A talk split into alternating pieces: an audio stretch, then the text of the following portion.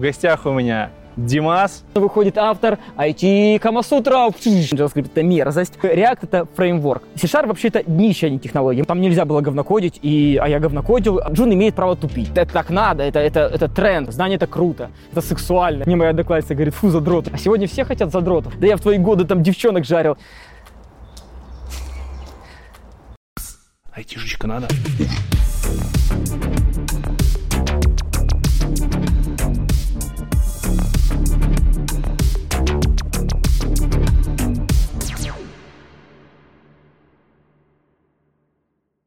Всем привет, меня зовут Лекс Айти Бородай. Сегодня у нас необычное интервью, но на улице, это раз. Во-вторых, в гостях у меня Димас, IT-Камасутра, Кузюбердин, так? Кузюбердин. Ничего страшного. Переснимаем. Димас, IT-Камасутра, Дима Кузюбердин. Да, все верно. Я думаю, люди выучат твою фамилию, потому что у меня в комментариях постоянно спрашивают IT-Камасутру. Да мне тоже ассоциируют с Димычем, то есть Димыч. Димыч — это же отчество вообще, а отчество у меня Владимирович, то есть... Это сокращенно, да? Да, просто вот Димыч мне там один друзья называли, я как-то так начал себя называть Димычем публично и втянулась. Привет, друзья! Да, если кто-то вдруг еще не понял, кто это такой, то я вам объясню. Это крутой блогер, это крутой разработчик, это крутой... владелец, даже не владелец, а организатор, наверное, одних из самых классных курсов в Минске по программированию, за которые можно реально впрячься и сказать, что они хорошие. Об этом всем мы сегодня поговорим. Не будем тянуть кота за интригу. Начинаю я обычно с того, что спрашиваю про детство, про то, где ты родился, где ты рос, где ты учился, и потом по вопросам пойдем. Так что рассказывай. Блин, я не такой старый, а сейчас только сообразил, что типа мой дом — Советский Союз. Родился в Советском Союзе, потому что, родился я в Грузии. В Грузии? В Тбилиси, да. То есть я не грузин, батя военнослужащий, соответственно, катались везде, то есть в Грузии, после Грузии в Германии жили, то есть детство было в Германии, киндер-сюрпризы, сникерсы, игрушки навороченные, то есть когда советские дети там, извините, кто там не доедали, то мы там мажорили, там пару лет, наверное. Все родственники в Украине, то есть фактически я украино-русский вообще, но гражданин Беларуси, рожденный в Тбилиси, вот. В городском поселке Рось мое детство прошло. Это возле Красносельска, возле меловых карьеров, эти Мальдивы белорусские, куда все ездят отдыхать. В то время компьютеров ни у кого не было. В классе пятом мне понравились компы, наверное, я не помню, примерно как-то начал увлекаться. Мне даже одна одноклассница сказала задрот, когда мы на перемене обсуждали не девчонок, а компьютеры. Какой это год примерно был, пятый класс, чтобы понимать? В 2006-м я выпустил с универа, в 2011-2006 поступил, минус там 6 лет, 2000 год примерно. Компов в нашем городском поселке мало у кого были компы. Я ходил к отцу в часть военную. Командный пункт через лес, через аэродром, и командный пункт управления самолетами и авиацией. И там рядом была метеослужба, и вот на метеослужбе был комп. Там была винда, 95-я сначала, по-моему, и они переключались раз в час на Unix. И консоль отправляли, погоду куда-то там. И в этот час был времени, интервал до отправки, и опять час до отправки. Я вот каждые выходные туда старался летать и играл в... То есть ты играл на военных компах? Да, на военном компе. Во что там, Age of Empire 2, то есть Warcraft 2, StarCraft, то есть старенькие олдскульные вот эти вот игры. И вот там, по сути, с компом я познакомился, начал становиться задротом. Других вариантов не было, к сожалению, никаких, кроме как бы ходить раз в выходные куда-то и там играть. Там был сослуживец у отца, который был моим таким куратором, мне книжки подкидывал по DDoS, по DOS, по Windows 3.1, книгу по Windows 3.1 читал. То есть как бы такая типа энциклопедия по Windows 3.1, это... 386-е компы у нас в школе стояли. Я не представляю. У меня в школе все начиналось с 98-й винды. У нас в школе DOS, Norton Commander и Windows 3.1. То есть это как бы уже наворот был. И нам казалось, что мы уже что-то навороченное там рисуем в Paint на уроке информатики. До 9 класса информатика закончилась. Мои похождения в воинскую часть тоже закончились. Там тоже мне один солдат сказал, бывший, говорит: задрот, я в твоем годы, там, 8 класс. Он мне говорит: да я в твои годы там девчонок жарил, а ты ходишь, типа, играешь в игры. Второй там был такой, офицер, говорит: да ладно, успокойся, отстань ты, типа, от пацана. Я такой думаю, немножко обидно, как бы, я что, 8 класс, я не могу поиграть. И примерно после 9 класса, наверное, комп свой не купили, соответственно, я как бы забил. То есть у меня были амбиции, хотел быть компьютерщиком уже тогда. Нету компа просто. Интернет-клуб у нас открывается, в городском поселке это у нас притон, а не интернет-клуб, то есть мы так и назвали притон, то есть там опять пьянки, тусич, там, короче, такое вот подполье. Ночная сессия. Да, то есть жесть. Ну, по крайней мере, компы там играли в игры какие-то, ну, тоже до класса 9-го, а потом компьютеры ушли полностью в стороны, подростковый период, о поступлении думаешь только потому, что надо поступать, потому что либо в армию, либо поступать, типа подготовка к чему-то. А ты в армию не думал идти, потому что там родители военные? Нет, армию я не то что недолюбливаю, наоборот, скажем так, недолюбливаю, об этом еще, может, расскажу. Ну, у меня брат военнослужащий пошел по стопам. Родной? Да. Соответственно, ну, армии нахалась. В военном городке жили, военные, самолеты летают постоянно, уже все, как бы, ну, перебор. К тому же армия – это убийство. Людей учат убивать. Красиво защищать родину, но по факту вообще-то есть или просто так в пустоту бюджеты, либо там, типа, куда-то надо там агрессию проявлять, чтобы ресурсы себе. Но мы, короче, не такие, мы обычные. Вот, и поступать, школа, комп, вот, хочу комп, хочу свой... Заговорили про армию. Разгоняю демонстрантов. Хочу свой комп для того, чтобы в 9 классе, чтобы писать музыку. Cubase такая программка, мультисеквенсор. Ну, фрукты, может быть? Фрукты нет. Тогда Cubase, потому что в деревне интернета нет. Какое попало, какое первое, что скачалось откуда-то, там где-то кто-то привез. Интернета даже не было. То есть этот интернет модемный, там на форумах только сидеть. Ну, жесть полная. И все, в универ поступил опять компонент, поступил на радиофизику, электронику. Сейчас называется радиофизики и компьютерных технологий. Рафиката. Моя альма-матер. Да, здесь шикарные 5 лет прошли. На вопрос, если ты задашь его, а я давай сам задам, дал ли тебе что-то универ, на самом деле он давал много, я баран не брал. То есть сейчас бы ты учился бы больше? Да, если... не то слово, я жалею, что я просирал. Нет, даже не так. Если бы тебе сейчас предложили поучиться на рафике, и тебе было бы 18 лет, ты пошел? Да, и я бы хавал бы матанализа, там 5 курсов или 6 математик. От матанализа до этих векторных, до графовых теорий, до дискретных математик. Операционные системы у нас были, сети были, микропроцессор, мы чемоданы на ассемблере. А мне даже это было неинтересно тогда почему-то. Ну почему?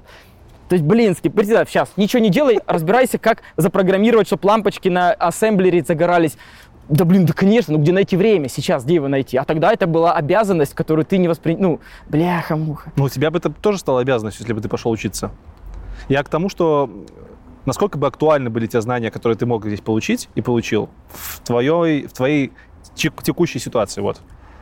Мне кажется, must-have высшее образование техническое. Если ты хочешь не просто, если ты хочешь, условно говоря, изменить мир через создание какой-то технологической штуки.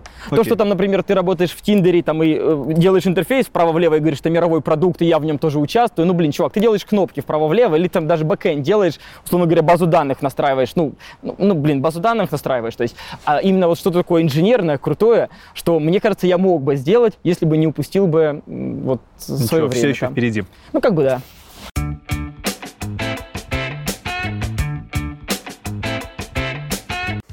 Ну что, готовы поучиться? Сегодня я вам расскажу про HTML-Академию, специализированную онлайн-школу веб-разработки. Кто-то из вас уже слышал об этой школе, а те, кто не слышал, слушайте. У ребят есть отличные интерактивные курсы для новичков. На этих курсах вы узнаете, что такое HTML, CSS, базово познакомитесь с JavaScript и PHP. Они проходят в игровом формате, не требуют специализированных знаний и на начальных этапах абсолютно полностью бесплатны, поэтому подходят практически для каждого. На интерактивных курсах вы выполните более 1400 заданий по базовым технологиям интернета, таким как HTML, CSS, PHP и JavaScript. Получите теорию, соответственно, закрепите ее крепкими практическими навыками. Программа составлена от простого к сложному, вам не нужно думать, как учиться и как ее правильно проходить, все уже давным-давно продумали за вас, вам остается только учиться. А если вам вдруг что-то непонятно, то есть видеообзоры всех заданий, которые можно посмотреть и понять, что же вы не так делали. Ну а в личном кабинете вы сможете отслеживать свой прогресс и получать прикольные награды за пройденное задание. После прохождения интерактивного курса можно двигать к более тяжелой артиллерии. Курс HTML CSS «Профессиональная верстка». Этот курс подойдет для тех, кто задумывается о смене профессии и хочет освоить веб-разработку с нуля. Двухмесячная программа включает в себя живые лекции и работу с преподавателем. Поработаете с GitHub, узнаете, как работать в Figma, научитесь делать семантически верные HTML-шаблоны, верстаясь на гридах. Узнаете, как работают кастомные свойства, как делать вещи под ресинг экраны, узнаете, как пилить CSS-анимацию, научитесь оптимизировать HTML-код и в конечном итоге поработаете над собственным проектом, который выкатите в интернет. Ну и вдоволь поработав с наставником, в конце вас ожидает защита вашего проекта. И вы знаете, я буду очень удивлен, если кто-то из вас все еще не слышал про HTML-Академию, потому что ребятам более 8 лет. И, естественно, за эти 8 лет успело появиться множество интересных форматов обучения. Например, один из таких форматов — это так называемые асинхронные курсы, либо, как я еще их называю, ленивые курсы. Это такие курсы, которые можно начинать в любой момент вашего времени, поскольку они доступны в записи. Уже сейчас в таком формате доступны курсы по ноде, по анимации, по верстке email шаблонов, что, в принципе, не помешает вам в вашем профессиональном опыте. Стоит сказать, что эти курсы рассчитаны уже на мидлов, на достаточно прокачанных ребят, но они обладают абсолютно всеми теми же плюсами, которые есть у интерактивных курсов для новичков, за исключением того, что формат здесь достаточно свободный, асинхронный. Ну и, конечно же, в HTML-Академии есть курс PHP для новичков, куда уж без пыхи в веб-разработке-то. Так что, ребята, проходите по ссылке в описании, выбирайте курс, который вам по духу, и начинайте обучение уже прямо сейчас вместе с HTML Академией. И да пребудут с вами духи настойчивости и упорства. Бух.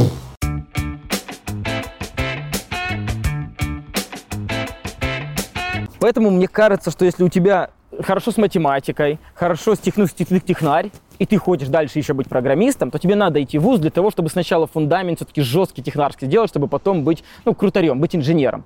Софтвер-инженером, не программистом, не сеньором за 2 года, которым сейчас становятся фронтенд-разработчики. Вот мне мои студенты говорят, 2 года, и меня сделали сеньором. То есть ты вообще был совсем другим занимался, и тебя сказали, что ты сеньор. Ну окей, React сеньор может быть, да? То есть ты в React 2 года ковырялся и настолько там все знаешь, что может быть, да? Как бы ты, не фронтенд. Да, 2 года сеньора, так хрень собачья. Мне прям ребята даже так немножко с неловкостью. Я понимаю, поздравь все равно меня. Вот я понимаю, что я еще недостоин этого, но... А скажи, в чем разница для тебя между сеньора пока не будем трогать, сначала между девелопером и инженером? Разработчик и инженер, в чем разница? Разработчик узкий кругозор. Какой-то определенный стек, например, условный бэкэнд. Что такое бэкэнд? Это REST API точки делать, эндпоинты, пост, get, put, реагировать и крут операции в базу. Или бэкэнд с какими-то большими балансировками, нагрузками, с какими-то математическими обработками. То есть оно все очень разное. То есть вот мне кажется, там, где математика, то есть инженер, там, где математика, там, где расчеты, там, где что-то сложное, там, где ты не просто инструмент юзаешь, который тебе дали, хотя это инженер, ты берешь и юзаешь его, в принципе, собираешь из запчастей что-то такое большое. У нас в части тоже инженера были самолеты, они сами самолеты не делали, но инженеры, они перед полетами подкручивали, проверяли, то есть инженеры, да, то есть надо, с одной стороны, самолет они свой не сделают, но они назывались инженеры. То есть, инженеры, которые конструкторы, это конструкторы уже, кто мы такие, соответственно. Для меня инженер — это математик. Математик — человек, который задачу любую может взять, именно математическую. Если ты смог победить математику, то справиться с математика, физика, в принципе, то справиться с конструированием из программного обеспечения, это легко. Тогда вопрос, как на все это ложится middle, senior и junior? И вообще как-то соотносится ли уровень твоего опыта с этими формальными званиями? Я работал в одной компании и устраивался туда как сеньор-разработчик. У меня было 7 лет. Конечно, сеньор, 7 лет. А меня собеседовал Сергей, заказчик, технарь, тимлид наш, 22 года. Активные разработки, то есть архитектор плюс активная разработка. Это когда у нас стал вопрос, Сергей, давай подключим React или Angular. Давай я завтра подумаю, тебе скажу. Проходит завтра, он за ночь написал свой мини-фреймворк, говорит, надо, чтобы у нас все было свое, чтобы мы Он сел за ночь написал. То есть 22 года, да, и, соответственно, я понимаю, что я сеньор. И мы еще таких 3 человека сидим, мы сеньоры, и вон 22 сеньор, то есть даже не на голову. 22 года опыта. Да, именно опыта, 22 года опыта. Соответственно, то есть это не на голову, не на 5 голов, это прям. И вот эти все лычки, когда цепляют, это такая, получается, условность. В моей картине мира градация, что джун имеет право тупить. Если человек тупит, жестко тупит, значит, ты джун. Если тебе надо сказать, как сделать, значит, ты джун. Если тебе надо проследить, как ты это сделал, значит, ты джун. Если тебе достаточно намекнуть, что примерно так, посмотри, ты все делаешь сам, и оно работает, то это примерно мидл. При этом, ты можешь накосячить и сделать не оптимально, а бы сделать, а бы работал, сам, то есть ты самостоятельно. Вот это middle. А если ты еще красавчик, ты предвидел риски, ты выбрал оптимальное решение, это только с опытом, то есть ты должен поиграться с кучей разных инструментов в реальных опытах. И это сеньор. Ну, как бы да. То есть мидл и сеньора по факту отличаются опытом в основном? Ну, получается, да. Ну, то есть ты не можешь, будучи мидлом, без опыта принять взвешенное, рациональное решение, выгодное бизнесу и команде, технологическое решение, потому что тупо нет опыта. Вернемся немножко назад к твоей истории. Расскажи, почему ты именно на факультет радиофизики и компьютерных технологий поступил? Вот почему не по музыке что-нибудь? Вот самое печальное, Леха, что сейчас я условную осознанность приобретаю. Мне кажется, нужно жить осознанно и понимать, что вообще ты делаешь и ради чего на этой земле. А тогда... Блин, надо куда-то поступать. Прям вот пальцем в небо, практически пальцем в небо, куда-нибудь. Вот тут одноклассник, на год старше, точнее, со школы парень приезжает на каникулы и рассказывает: я вот на радиофизику поступил. На радиофизику, а что это? Ну, там факультет такой за городом, прикольный. А что там, физика, математика? Ну, я вроде учу физику, математику, ну, окей. То есть вот так все. Понятно. То есть и это печально, то есть вот сейчас, мне кажется, молодежь осознаннее и конкретнее. То есть, ну, YouTube сегодня есть. У тебя есть много этих паттернов поведения, ты можешь посмотреть, кем можно быть, насколько, чего можно достигать, куда можно отправиться, что можно сотворить в мировых масштабах. А тогда в городском поселке сидя, ты оливария по воскресеньям, и Дом культуры, дискотечка. Все. В общаге жил? Да. Ты говорил, 3 года тут жил в общаге. 3 года жил в общаге, у меня родители квартиру здесь снимали, соответственно, я жил и у родителей на квартире, и в общаге. То есть мы не минчане, мне дали общагу за там оценки, какие-то вступительные тесты хорошие. А ты вообще хорошо учился? Ну, в своей городско-поселковой школе, да. Okay. Тесты сдал хорошо, но когда поступил сюда, понял, что я днище. Понял, какие есть ребята реально умные, прокачанные, и какое я днище. Хотя на самом деле днище. Все просто заключалось в том, что надо было усилия прикладывать. В школе как бы усилия не прикладывал. Мне казалось, что вообще мир так легко и будет течь. А оказывается, нет. Слушай, ну ты поступил на один из лучших факультетов Беларуси. Согласно каких-то тестированию центральному, то есть к чему-то усредненному. Здесь, да, попал в крутой факультет, сюда на крутую группу, самую топовую за счет баллов. Но сюда и сбежались топовые чуваки, которые... А что у тебя за специальность была? Компьютерная безопасность. То есть поэтому у нас было больше компьютерных, у нас сейчас и сети были в частности, и операционную систему, у нас курс был по операционным системам, и нам надо было написать свою операционку, подобие операционки. И то мне это сделал одногруппник. Мне было тогда не до этого, как так, это сейчас, блин, чувак, да забей, просто ради удовольствия напиши операционку. Да блин, сетя, ну там столько было интересного, да, а исследование, цифровая обработка сигналов, то есть эти вот ряды Фурье, то есть цифровая обработка сигналов, то, о чем я говорю, где ты не просто программист, а где ты можешь, у тебя это рассказывал в последнем интервью про искусственный интеллект, парень про эти вот ряды Фурье, оцифровка, фильтры, то есть, блин, это круто. Ну, тогда это не было круто, это какая-то, нафига это мне нужно? Когда ты понял, что ты будешь заниматься программированием, в какой момент? Просто ты вот поступил в универ по накатанной, как бы, ну, физика, математика, окей. В универе не очень хотелось учиться, как и всем студентам. Когда ты понял, что буду заниматься программированием? Программирование учил. Потому что из-за программирования, вот нам охранник говорил про Юрия Иосифовича, это наш преподаватель по программированию, он жестко насилует на экзамене и исключает с универа. То есть просто вот первокурсник, бюджетник, не выполнил, все.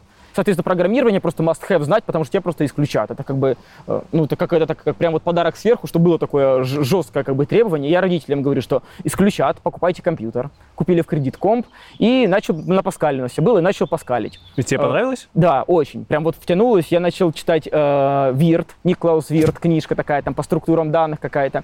Там, по-моему, тоже на Паскале как раз-таки. Я начал даже вникать глубже, то, что как бы со звездочкой мне начало интересовать. Там, начал, короче, копаться, то есть нравилось.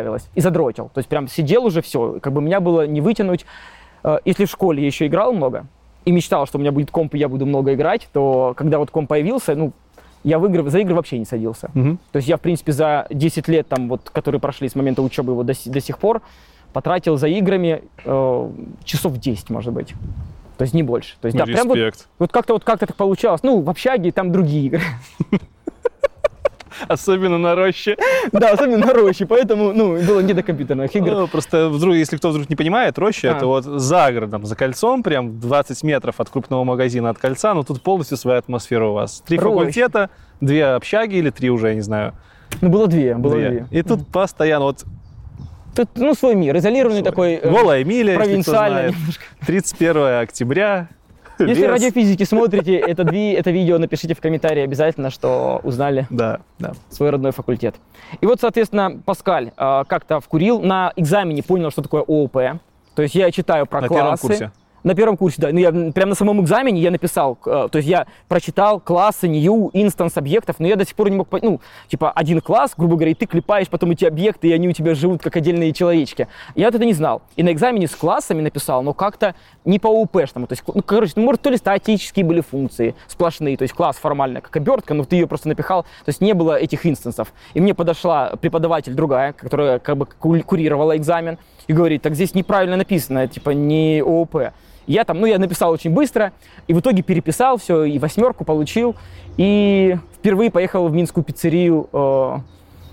Да, я впервые пиццу ел в минской пиццерии. Это был год спустя только, потому что денег не было. От зарплаты до зарплаты. Я помню, я ходил в дырявых кроссах, и пакет, а не пятка протерлась, пакет на голову, ну, осень, охренеть. А пакет прям вот, чтобы, ну, не мочилось, как бы. Я родителям не стал говорить, чтобы они не переживали, как бы. При этом я там, дебил, получаю стипендию и покупаю кепку себе, бейсболку рэперскую на все деньги. Просто потому что имидж ничто, жажда, имидж все, жажда ничто. Ну, то есть мозги были не в том месте, где они должны были быть, и поэтому считаю, что потерянные годы, потерянные в плане, потерянные возможности. Ты говоришь, что ты работал уже? Нет, я на 3-м курсе примерно начал подрабатывать в студии звукозаписи. Угу. В общагу ко мне уже разбойники, рэперы, школьники приходили. Микрофон купил, звуковую карту купил, там тоже за счет там, музыкальных своих, там всяких музыкальной деятельности, там определенной.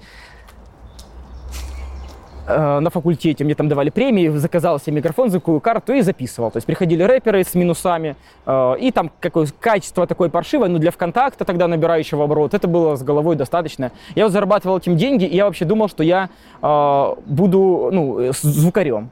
То есть ты нормально так угорал по музыке еще параллельно? Ну, писал свою музыку, мечтал быть 50 Центом и звукарил, как бы и музыку продавал, аранжировки писал. То есть да, думал, что буду, наверное, типа музыкантом.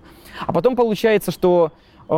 Программирование меня все равно не отпускало. Я начал писать для своих клиентов CRM, условно говоря. Черная консолька на C-Sharp. Ну, не WinForm, не GraphBiz. Почему-то консолька это была. То есть там команда «введите один», чтобы добавить пользователя один. Ну, прям вот так вот. Ну, то, что чему научили. Ну, слушай, там, это был научился. Какой год? Там C-Sharp только появился буквально несколько лет. Как-то. Да, тогда мне преподаватель, который нам C-Sharp, говорит, C-Sharp вообще-то днище, а не технология. Microsoft придумала, ее думает, что захватит Enterprise рынок, ничего не получится, днище, но мы будем его изучать. И у меня тогда я такой... И тут же друг, вместе жили в общаге, дает мне книгу по C-Sharp, говорит, чувак, вот на этом написан ВКонтакте, изучай. Я такой, да, блин, прикольно. Начал изучать. Потом я такой говорю, чувак, а как ты знаешь, что он ВКонтакте написано C-Sharp? Ну, смотри, расширение, заходишь, .php такой. Короче, я такой, блин, друг подсунул какую-то тупорылую книгу, препод сказал, что это мертвая технология. Я думаю, ну, какая разница, ну, как бы уже обратной дороги нет, то есть опять погнал бомбить. И вот для себя писал CRM-ку для учета вот клиентов, там скидки, приведи друга, получи там подарок и так далее. И потом расписание автобусов, тогда не было смартфонов. Тогда интернет был такой по трафику, очень-очень экономно, мы там отключали картинки, кэширование. 2004 где-то год, да? Ну да, в 2006 я поступил, 2006 год. Угу. Было печально очень, то есть сеть, локальная сеть была, в локальной сети все было. И вот я программку написал, думал, будет пользоваться, нотификации выскакивать какие-то на экран, ну надо запускать ее, там еще нельзя было, может, можно было. Ну, короче, выдумывал свою штуку, и это очень сильно прокачивало.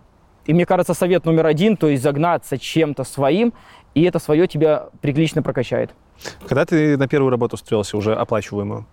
Пошел к Юрию Иосифовичу нашему и сказал, хочу в Центр информационных технологий БГУ, как лаборант подрабатывать, чтобы что-то делать. Потому что у меня были одногруппники очень сильные, которые на первом курсе уже на C++ кодили прилично и пошли на вот сюда тоже, уже зарплату получали. Мы идем пьянствовать в общагу, а они идут, вот Леша ходил, сейчас он в Гугле, кстати говоря, наверное, не ушел оттуда.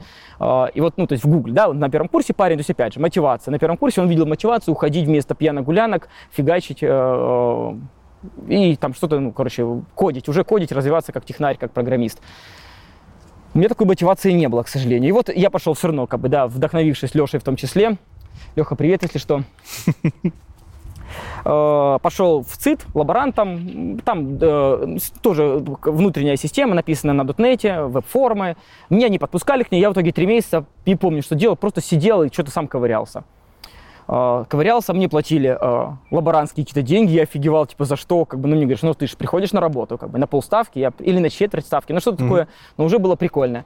Потом я пошел в ЕПАМ на курсы, плавал, там днище полное было. Там был первый JavaScript. И я после C-Sharp думал, что это не язык программирования JavaScript, это мерзость. Я до сих пор так думаю. На самом деле я тоже. То есть это какая-то жесть. Ну, понятно, да. После строго типизированного языка, скриптовый язык, некомпилируемый, это сложно всегда. Нам там начали, если ты в C-Sharp, окей, классы, методы, свойства, ты об этом уже как-то все вкурил, работаешь с этим, а там нам показывают, что функция внутри функции объявляется внутри функции, и эта функция из замыкания может там что-то брать, и нам начинают эти примеры, которые на собесах любят сегодня дрочить, задавать, и я такой, что за жесть? Ну, параллельно, автора Марка Белиньяса на всю жизнь запомню, книга, приложение, там паб делают, приложение для паба, типа там форум, странички, и то есть он полностью книга, которая описывает на русском языке, веб-формы тогда еще были, ты веб-формы застал, не застал? Да. Вот, и там полностью full stack, там базы данных на stored процедурах, там никаких entity framework, там через дата-ридеры, через, то есть, SQL-ные все команды, там мапишь по этому ридеру, пробегаешь, короче, и там архитектурное разделение, то есть там прям акцент. Это у нас UI, это у нас бизнес, это у нас доступ к данным.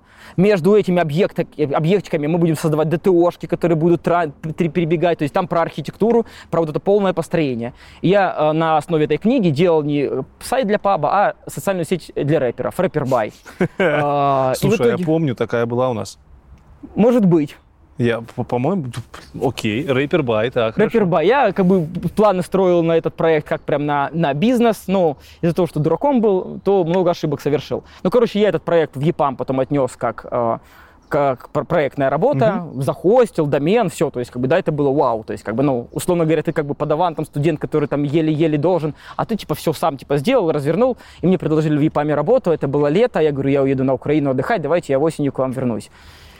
Не вернулся, пошел куда-то в другое место собеседоваться, тоже показал свой проект как свое портфолио, легко взяли, $300 зарплата первая.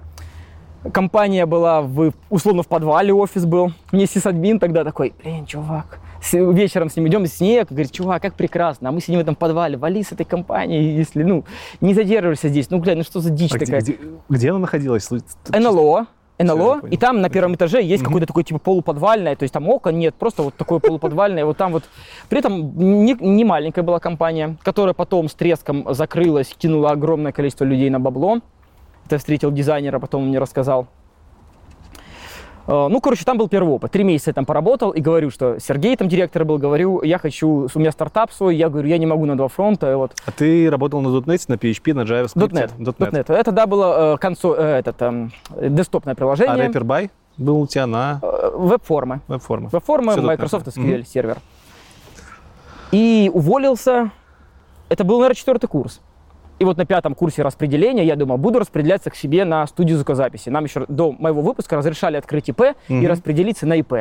Я думаю, блин, это ИП, это за 5 минут открываешь. Как студенту там еще бешеные скидки, там налоги не плати. Короче, ну вообще, то есть у меня с тех времен еще ИП открыто для студии звукозаписи, потому что друг сказал, что в Гродно такого паренька нелегально приехали, забрали ком, забрали микрофон, штраф паяли и все. И рэпер сидит без штанов. Как рэпер, мамкин рэпер сидит без штанов?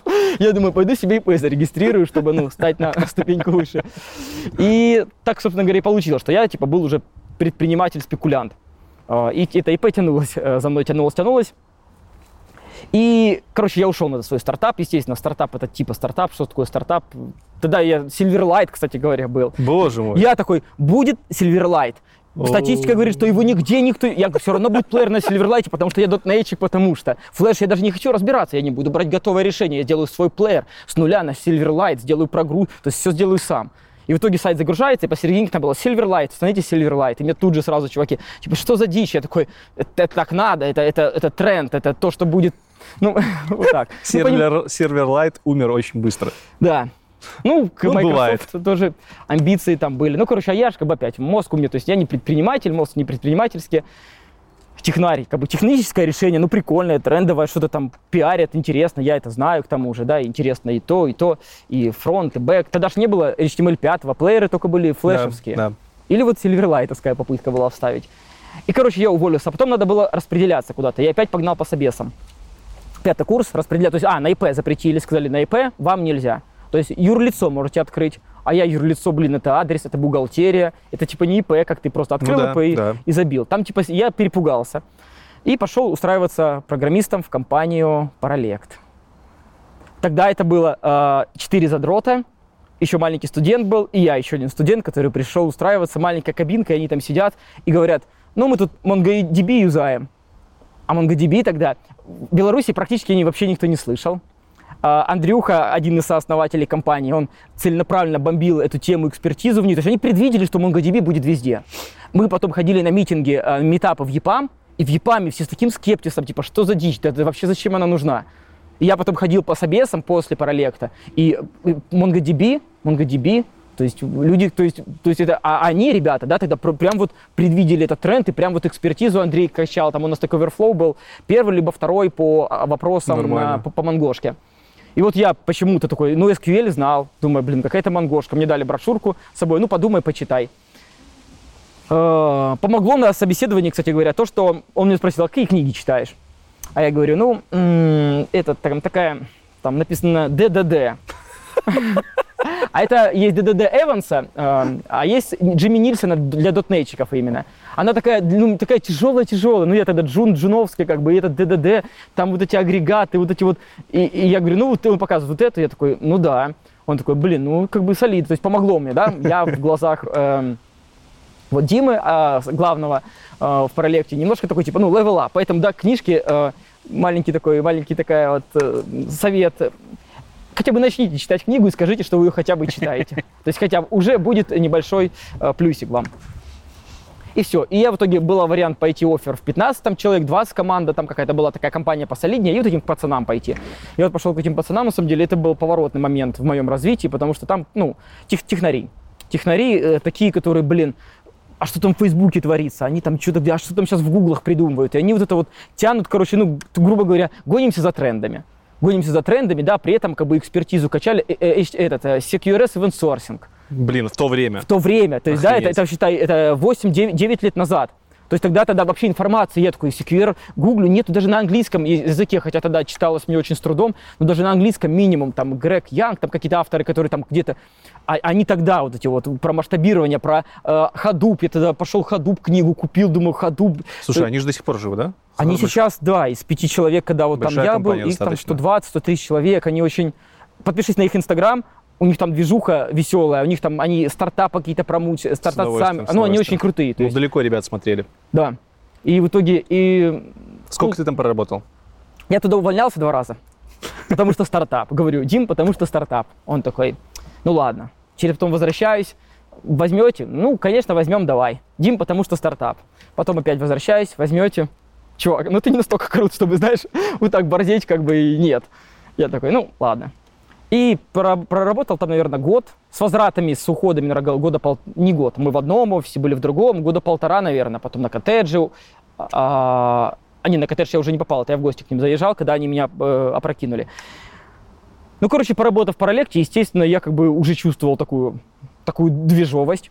То есть я просто пугал на собеседовании ребят тем, что вот называл вот эти вот умные слова, которых там просто ребята в других местах не знали. В ЕПАМ много раз собеседовался, и каждый раз, последний раз, когда меня там, ну, условно говорю, я хочу там $100, а мне предлагают, ну, говорю, $100, ну, мне предлагают 50, в 2 раза меньше. И я такой говорю, стойте, ну не хочу я только дотнетом заниматься. Мне там Node.js тогда появлялся, но о нем все уже говорят. А мне чуваки дотнетчики говорят, Node.js на сервере? В смысле JS на сервере? Я Node.js, я такой думаю, все, ну, в мою сторону бал, потому что я не хочу к вам, потому что у вас узкий кругозор. Хотя, конечно, ребята в глубину дотнета копали, а мне как бы вот, условно говоря, ну, по верхам оно легче. По верхам всегда легче, чем в глубину, потому что по верхам ты что угодно, там, научиться на гитаре по верхам 3 аккорда, это быстро, за 2 дня, там, жонглировать 3 шариками, там, за день. А вот 4 уже месяц, да, ну как бы все. То есть 3 шариками там каждый второй сейчас может там научиться вот, а вот в глубину вот впадлу, да, лезть. Вот, ну у меня так было, такой характер, скажем так. В итоге поработав в Паралекте, ушел оттуда, потом устроился в компанию, называлась она Реватек. Компанию организовали очень умные выпускники, еще выпускающиеся, когда я трудоустраивался, они еще выпускались. То есть я уже там 3-4 года как выпустился, меня собесил Денис, который еще студент. Ну, какой он гениально умно, блин. Я на своем канале с ним интервью хочу техническое какое-то сделать, потому что я такой, твою дизель, какие люди бывают просто технари, просто, а еще спокойный такой, спокойный. Ты сидишь, тварь, плюешься, а он такой, сейчас разберемся, сейчас сделаем. Такой умиротворенный, я думаю, боже мой, как все-таки характер влияет на то, как глубоко ты можешь копнуть, как ты можешь разобраться в чем, и при этом не посидеть. И там в этой компании я и был и продажником, и проекты оценивал, и тимлидил, и в какой-то степени продал свой стартап этому учредителю, а учредитель, помимо двух ребят, учредителей был еще и бизнесмен из 90-х, Владимир Александрович. Как он, по его утверждениям, он в Беларуси первый бордель открыл. Соответственно, ты понимаешь, ну, бизнес 90-х, первый бордель, и вот IT-сфера, да, и, соответственно, компания, естественно, дальше и не пошла никуда, распалась. Я потом в будущем попал еще к этому Антону на проекте, которого я работал, буквально там полгодика еще у него поработал. Но после этой компании я уехал в Испанию 3 месяца пожить и параллельно нашел себе заказчика в Штатах, и я думал, что буду кэш рубить напрямую, брать большие бабки на американца, ну, хотя русский американец, белорус американец, та еще история, ну, по факту американский часовой пояс. Ты несешь полную ответственность за проект. Бизнес там большой, машины по Америке ездят, грузы возят, антенны репортируют нам, у нас там очередь, обрабатываем, то есть там что-то легло, все, клиенты жалуются, отписываются, короче, большие бабки, большой стресс. Писали проект до меня 2 компании, 2 команды, соответственно, там, ну, разное, много всего. И я понимаю, что седые волосы начинают появляться. Ночью тебя будет, ты переживаешь за этот проект, потому что это бизнес, ты понимаешь, что простой там час, это не мой рэпер-бай выключился, рэперы там не могут загрузить трек. Это бизнес, большие бабки. И поэтому как бы я понял, что сам не буду тянуть и в этом направлении развиваться, потому что ответственность такая, которая, ну, перед бизнесом. Деньги, за деньги убивают, короче. И перед бизнесом в ответе быть очень-очень опасно. И потом устроился в EffectiveSoft. Тоже дотнетчиком? Да, нет, как JavaScript разработчик. Как этот переход произошел? В какой момент ты начал вообще с JavaScript плотно работать? В Paralect'е мы писали на Backbone. Был Knockout.js и Backbone. Угу. 2 фреймворка до появления вот Angular'ов, React'ов. Когда-то тогда уже был запрос на single-page application, то есть надо было, чтобы не перезагружалось, чтобы рендерилось хорошо. Мы какой-то парсер писали, помню, с разных социальных сетей, для того, чтобы бизнес мог там, короче, что-то агрегатор какой-то там, и надо было, чтобы подгружалось прям кусочками, все, рендерилось там, и вот мы писали на Backbone эту движуху. Backbone Marian нет, подключали еще. И вот туда, получается, то есть просто работа заставила. То есть дотнетчик, как бы full stack, да, ну, надо писать, потому что надо. Пишем. То есть тогда как вопросов не задавали, и тогда не было, во-первых, понятия фронтенд разработчик. Тогда просто появлялся JavaScript, который, ну, надо потихоньку кому-то писать. Потихоньку. И все, собственно говоря, почему-то, я не знаю, почему мне захотелось потом дальше углубляться в JavaScript, честно говоря, я даже не знаю. Почему в EffectiveSoft я пошел как JS-разработчик, тоже не знаю. Наверное, я пошел как не JS, я не был экспертом в JS, я не мог там на собесе даже, на самом деле, себя проявить. Я, наверное, просто шел как разработчик, фуллстек разработчик со знанием JS. Но меня Слава собеседовал, когда гад, обещал много JavaScript. Я трудоустраиваюсь. Действительно, приложение написано на нативном JavaScript. Полностью single page читалка, короче. Там журналы, газеты подгружаются, то есть как такая приложенька. Оно платформа, на ней, на базе этой платформы куча других читалок. И в Америке газеты, и в Израиле, и, короче, в Европе. Крутое приложение, но меня сразу посадили. Пиши-ка ты этот search, там open search называется, по-моему, стандарт. На дотнете, короче, хендлеры там еще. Ну, пиши хендлеры вот так вот. Молодец, написал, круто. А теперь будем мигрировать наше JS-приложение на Cordova. А это сейчас там Apple поставит, Xcode разбирайтесь, ставьте. Мы плевались, дотнетчики, Xcode, там где... И этот, Objective-C. Ты видел Objective-C? Там нету круглых скобок, там совсем все по-другому. И у нас, и Apple, мы, ну, дотнетчики, винда, все, наше все винда. А тут Mac, Safari, Xcode. И параллельно еще и на Android, на Java. И тогда еще Windows только-только умирал, платформа, еще и на Windows пытались тоже сделать. Windows Phone, в смысле, Windows Phone, да? Да, Windows Phone. И вот Cordova платформа такая, которая, по сути, знаешь смысл ее, ну, кому кто не знает, объясню. То есть, по сути, просто вам в телефоне показывают браузер, но без менюшки, без кнопок, без строки ввода адреса, просто пустой браузер. И вы в нем показываете приложение. Если его сверстать красиво, правильно, то пользователь может даже не понять, что это браузер у него. То есть браузер завернутый в мобильное приложение, грубо говоря. Да-да-да. Ну, веб-вью такая как бы показывается, и, собственно говоря, ты просто отображаешь вот в ней что-то. Ну, миграция тяжелая, потому что какие-то нюансы. У нас такое было ПВА-приложение, то есть работа с тогда еще манифест, ну, короче, с офлайн режимом, с базой данных локальной, чтобы в офлайне в самолете читалку можно было включать, смотреть. И там, короче, работа с картой памяти, то есть надо было потом адаптироваться, когда переходили на мобильную платформу, надо было адаптироваться, короче, ну, гемор был. Ну, короче, JavaScript не было. Мне обещал слово JavaScript, а JavaScript не было.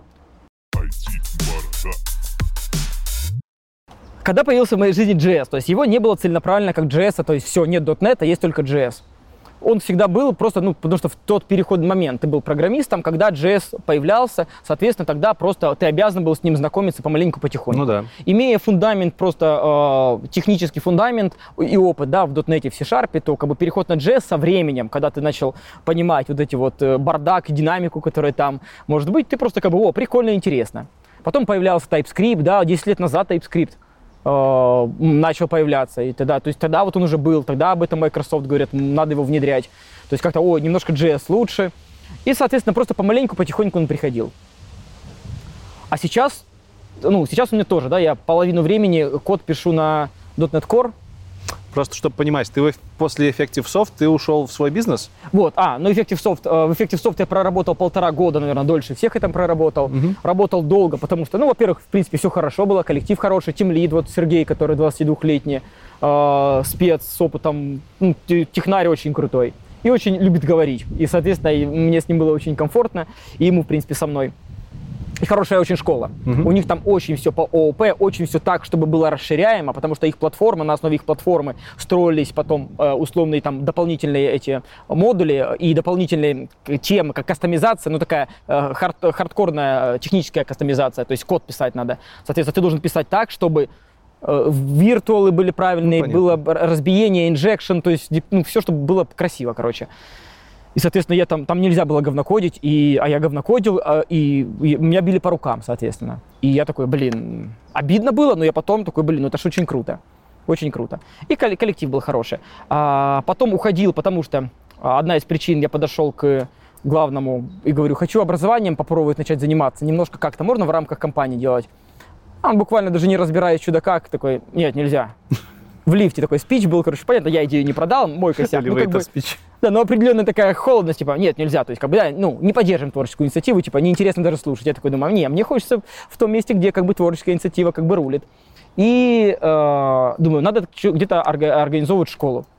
До этого, да, почему вообще у меня идея родилась? Почему ты не пошел просто на какие-нибудь курсы преподом? Почему у тебя сразу родилась идея сделать школу? Я, когда уходил с работ постоянно, чтобы заниматься стартапом, сидел без бабла.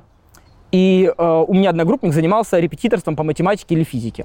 И я тоже думаю, блин, надо где-то бабло подзарабатывать, фрилансить почему-то, это надо сидеть было как-то. Я думаю, объявление кинул, математик по репетитор, репетитор по математике для школьников, начальные классы.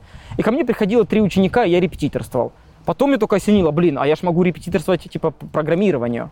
Я обучил брата в верстке, потом он в дизайнера все-таки пошел. Творчество его переманило. Который военный? Нет, другой, двоюродный брат с Украины. Он приехал сюда еще маленьким, там, 17-летним. На меня, там, на 24-летнего опекунство. Я, типа, был опекун уже такой, сам Солобон еще, но интересно было. Вот я его обучал в верстке, мне понравилось обучать. И я потом разместил объявление «Научу до трудоустройства». Там... А нет, тогда не до трудоустройства, я просто научу час, ну, человека часы, как бы. $10 в час обучаю. Мне человек позвонил, в Шаге обучался, Игорь.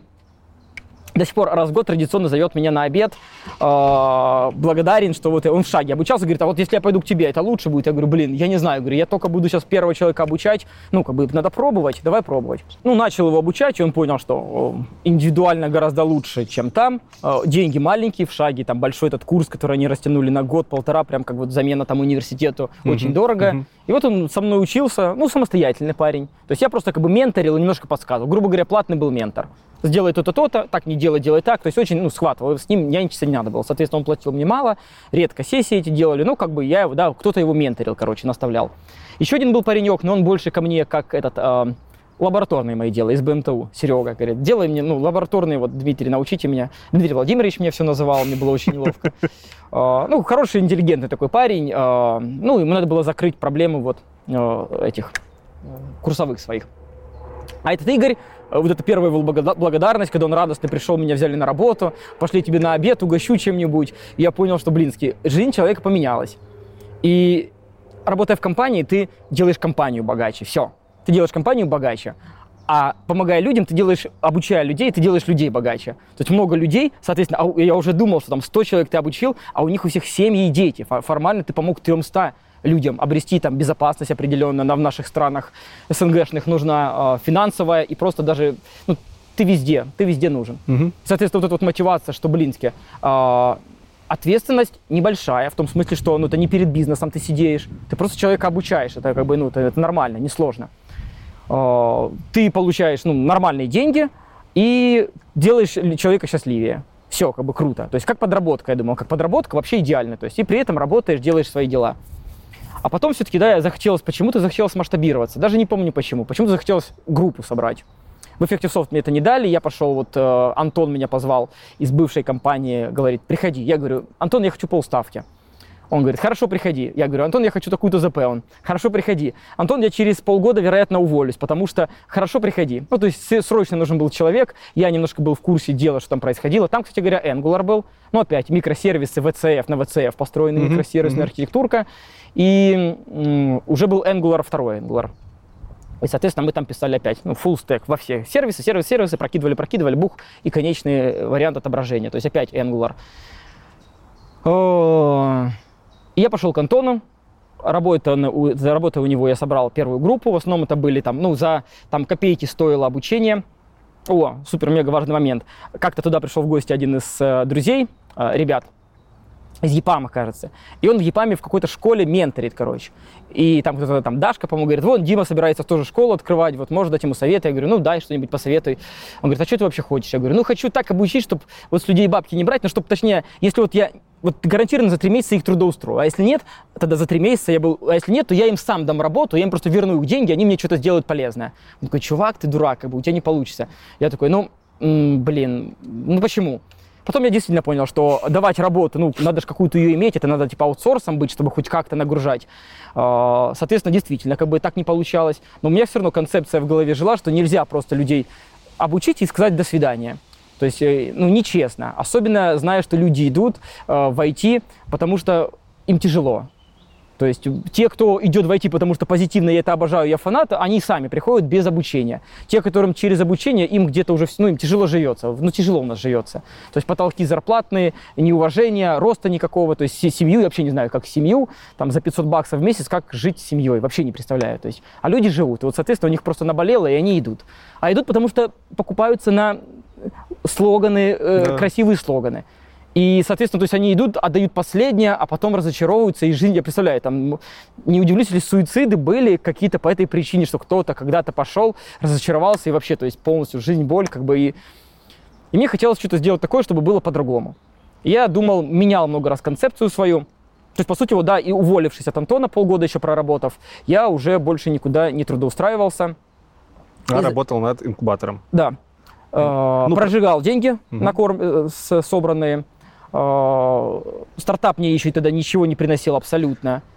Про инкубаторы, про стартап мы еще поговорим чуть дальше в блоке про тебя, когда будем разговаривать про хобби, про все остальное. Я тут еще хочу узнать, когда у тебя начался React? Где-то параллельно с инкубатором или когда? Просто, чтобы вы понимали, у Димаса, кроме инкубатора, его школы, есть еще большой канал IT-Камасутра, и многие наверняка пришли посмотреть это интервью с канала твоего, подписчики наши общие. Либо надеюсь за поддержку, друзья, да. Если вы самураи. На твоем канале, я просто знаю русскоязычный YouTube, на твоем канале самый здоровенный, самый объемный курс по React. Когда ты начал изучать React, и когда ты почувствовал, что надо сделать этот курс, сколько у тебя там уроков? У тебя там, по-моему, уже 2 сезона, в первом больше 100 занятий. 100. Каждый сезон должен быть по 100 выпусков. Когда ты этот опыт успел нахвататься по React? И почему именно React? Почему? Смотри, первый путь самурая — это ты первый выпуск. Ты вообще тут нетчик, Angular у тебя был. Почему React? Смотри, почему React? Чисто коммерческая востребованность. Uh-huh. Я в инкубаторе обучаю Angular, потому что я дотнейчик, а дотнейчик в Angular пересесть очень легко, потому что там TypeScript, там да. тот же самый C-Sharp, только немножко другой. Те же самые принципы, тот же самый dependency injection, как в последних там... В React не так? Нет, в React совсем. Ну, там не ООП, да? Но об этом чуть дальше. Да, об этом чуть дальше. Соответственно, то есть Angular. Я обучаю студентов, делаю свой стартап на Angular, потому что я знаю платформу, пишу свои проекты на Angular. Студентов стажирую на этих проектах. Студенты там радуются, уходят. Но я понимаю, что тяжело им заходит. И я понимаю, что вначале большая нативка вырывает большинству людям мозг. То есть люди не готовы просто учить нативку, ради фундамента, ради базы, потому что это очень сложно. Нативный ты имеешь в виду JS? Да, нативный JS, то есть просто понимание, как все внутри устроено, mm-hmm. как проектировать без фреймворков, как сделать свой, условно говоря, фреймворк, как мыслить ООП-принцип. То есть у меня про ООП был подход. Я ООП этому обучал и видел, как люди загибаются, то есть доходили до конца очень мало ребят, и я такой, блин, какая-то дичь. Потом пошел на какой-то митап, по-моему, по React. Там было кучу фронтенщиков, пока тепло проводилось на крыше, там такое да, много митапов, компания какая-то прикольная тоже.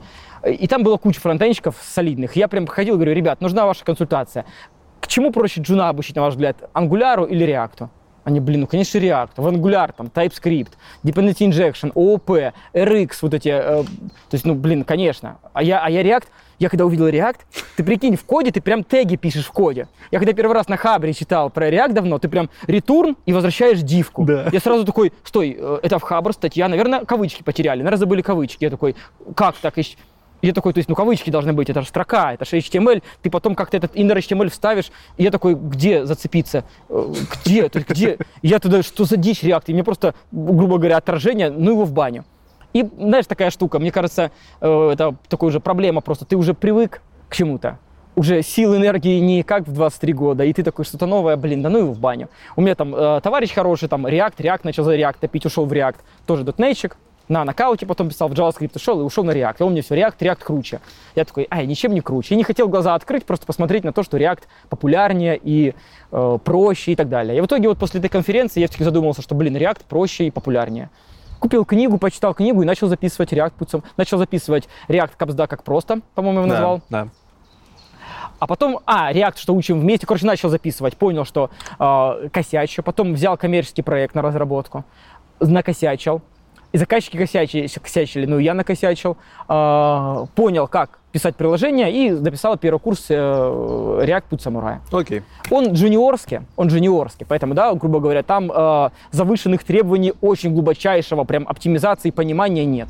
Джуниорский курс на 100 занятий в первом сезоне. Окей. Потому что бесплатно, да? То есть этого курса достаточно, это, кстати, чтобы важно, бесплатно. Устроиться джуном. И такая миссия, то есть меня там инфо-цыганом хоть и обзывают, как бы, но моя задача все равно, вот когда я сейчас покрою там финансовые свои проблемы, вот коммунистическая такая бесплатная вот раздача знаний. Мне кажется, это говорят, круто. Что бесплатно не ценится. Это похвально. И пусть все те, кто называют это инфо-цыганством, пойдут глубоко в задницу. Ну, типа я того. Вот так скажу. Давай поговорим про компонентно-ориентированные фреймворки в JavaScript. Давай. Я вообще думал, что мы будем чисто про React разговаривать, но думаю, что будет круто захватить все. Давай. Сколько знания есть. Давай попробуем что-то поговорить, что-нибудь рассказать. Расскажи для начала, что такое вообще компонентно-ориентированный фреймворк, в своем понимании. Ну, смотрите, вообще я студентам своим топлю. Single responsibility – главный принцип. То есть узкий специалист, должно быть все маленьким. То есть это вообще как бы из ООП, да, скорее. Ну, как бы и функции маленькие должны быть, и файлики должны быть маленькие. И, то есть все должно быть разбито, делать что-то одно хорошо. В UI, когда ты юзер-интерфейс программируешь, это вообще актуально, потому что у тебя повторяющихся элементов очень много. И, соответственно, ты по-другому никак не можешь, кроме как этот повторяющийся элемент, оформить как отдельная какая-то компонента. Соответственно, то есть... Но раньше такого не было. То есть раньше был там jQuery, Knockout, это уже был переходный момент, наверное, когда, да, что-то можно было делать похожее. Компонент там не было в Knockout, там просто observable, ты темплейт там рендеришь, но фактически, ну смотри как, компонент это просто, это мы так называем компонент. То есть мы говорим, что этот кусок разметки и кусок JavaScript будет обрабатывать, и это будет называться компонент. По сути, все равно раньше, когда ты даже на jQuery темплейтах писал, все равно как-то ты старался дробить этот один темплейт, да. Это второй темплейт, этот кусочек логики будет работать с этим темплейтом, то есть все равно дробление какое-то было. Если тебе надо темплейт много раз перерисовывать, ты все равно его куда-то изолированно как-то оформлял, да? Не было такого понимания компонент. Сейчас вообще есть такая штука, как она называется, веб-компонент, по-моему, в самом браузере, в нативном JavaScript. То есть ты можешь свой тег просто выдумать. То есть Shadow DOM есть такое понятие. Это когда ты инспектируешь элемент, смотришь там, а там просто написано, условно говоря, input с типом календарь, а ты видишь календарик какой-то, и ты такой, где этот календарик? А он там в Shadow DOM спрятан, и ты можешь там в настроечках его сказать, показывай мне Shadow DOM, то есть какой-то скрытый дом, который внутри какого-то тега сидит. Зашит на уровне браузера, я так понимаю? Нет, это ты как разработчик, эти нативные элементы, они зашиты на уровне там, да, а ты можешь разрабатывать свои компоненты, то есть без React, без Angular, без Vue ты можешь писать вот эти вот свои теги. Прикольно. И вставлять тег, например, в div, а в div там IT борода. И отрисовываются вот там ты, как там что-то делаешь. То есть, это нативно, то есть ты должен, опять же, отнаследоваться. То есть класс, наследуешься от стандартного HTML-овского элемента, там переопределяешь какие-то методы и погнало, пошло. Давно эта штука появилась в браузерах? Shadow DOM? И... Вообще давно. Даже полимер, гугловская, по-моему, фреймворк, он построен на этой штуке. Прикольно. То есть, как бы, и она поддержку браузера имеет большую. Ну, почему это не стало стандартом и почему? Ну, потому что это больше про теги, условно говоря, маленькие теги. А нам-то надо в приложение строить. То есть разметка, отображение картинки – это хорошо, а приложение, у нас же приложение, все. То есть логику набросать еще. То есть то, что в браузере происходит, это теперь равнозначно тому, что происходит в мобильниках. Когда меня спрашивают, а фронтенд это вообще актуально? Я говорю, вы приложение пишете. Вы пишете не HTML, не верстку, вы пишете приложение. Такие же подходы, я так предполагаю, вы в Android и в iOS. То есть там тоже коммуникация с сервером, отрисовка. То есть там... Тут хорошую эту тему затронула, потому что фронтенд, потому что он работает на стороне клиента, это фронтенд, либо фронтенд, потому что работает с отображением. Кто-то думает, что фронтенд — это работа с отображением. В этой концепции бизнес-логика, которая тоже есть и в Angular, и в React, мы тоже встраиваем бизнес-логику с работы с данными, она уже не ложится. То есть фронтенд — это что? Нет, фронтенд — это все-таки то, что в браузере полностью загружается. То, что у клиента на стороне работает клиента. То, что, в моей картине мира, смотри, фронтенд, на самом деле, и у бэкенда есть, бэкенд микросервисная архитектура, есть один бэкенд, который является фронтом, с которым который открывается как шлюз всему миру, как эндпоинты. Соответственно, то есть в бэкенде тоже понятие фронта есть. То есть это такое, выражение, которое слово несет с собой много смыслов. Для меня это, конечно же, приложение. Конечно, это верстка, То, что конкретно красивое показывается, это верстка, это дизайн и верстка. Фронтенд — это разработка, это приложение, это такие же принципы, которые ты применяешь в бэкэнде, в мобильных приложениях, такие же принципы ты применяешь здесь. То есть ты полноценный программист и решаешь полноценные задачи. Даже еще у тебя больше вызовов, и ты даже в какой-то степени круче, потому что платформа сырая, и ты вынужден крутиться, вертеться. Там многие хейтят джависты, и давно, вы динозавры или древние люди, джаваскриптеры, у вас только сейчас это появилось, как вообще можно без этого жить? А реально, JavaScript-разработчики живут без этого. То есть они вынуждены в тяжелых условиях строить такие же приложения, как мобильные приложения. Мало того, даже вытесняя мобильных разработчиков, нативных мобильных разработчиков. То есть, но раньше нужен был джавист обязательно и Objective-C условно, а сейчас, какой-то JavaScript-тизер делает то, что делал я. Окей. Вернемся к компонентам. Компонентный ретиновый фреймворк, то есть есть компоненты, у которых есть какая-то своя логика. Да. А что есть параллельного? Если есть компонент-ориентированный фреймворк, у людей, которые вообще не знакомы с разработкой, может возникнуть ощущение, что есть что-то еще в противопоставлении. Да на самом-то деле нет. То есть на данный момент это по факту единственный такой хороший путь разработки веб-приложения. Да-да-да, то есть у нас все равно отрисовка, она все равно первична. То, что видит пользователь, в конечном итоге, это то, ради чего это делается, это продукт, то, с чем пользователь взаимодействует. Поэтому, программировать это нужно правильно и хорошо. Соответственно, конкретно разработка UI — это, конечно, только компоненты. То есть компонентный подход. Либо, как было, наверное, не использовал никогда, но я называл от Гугла, ой, боже мой, вылетело из головы. Подскажут в комментариях фреймворк, который был на этих веб-компонентах нативных, который почему-то закрыли. Метеор? Не Метеор, а Полимер. Да, или это библиотеки, которые на нативном JavaScript, на обычном HTML, но делают вам эти компоненты.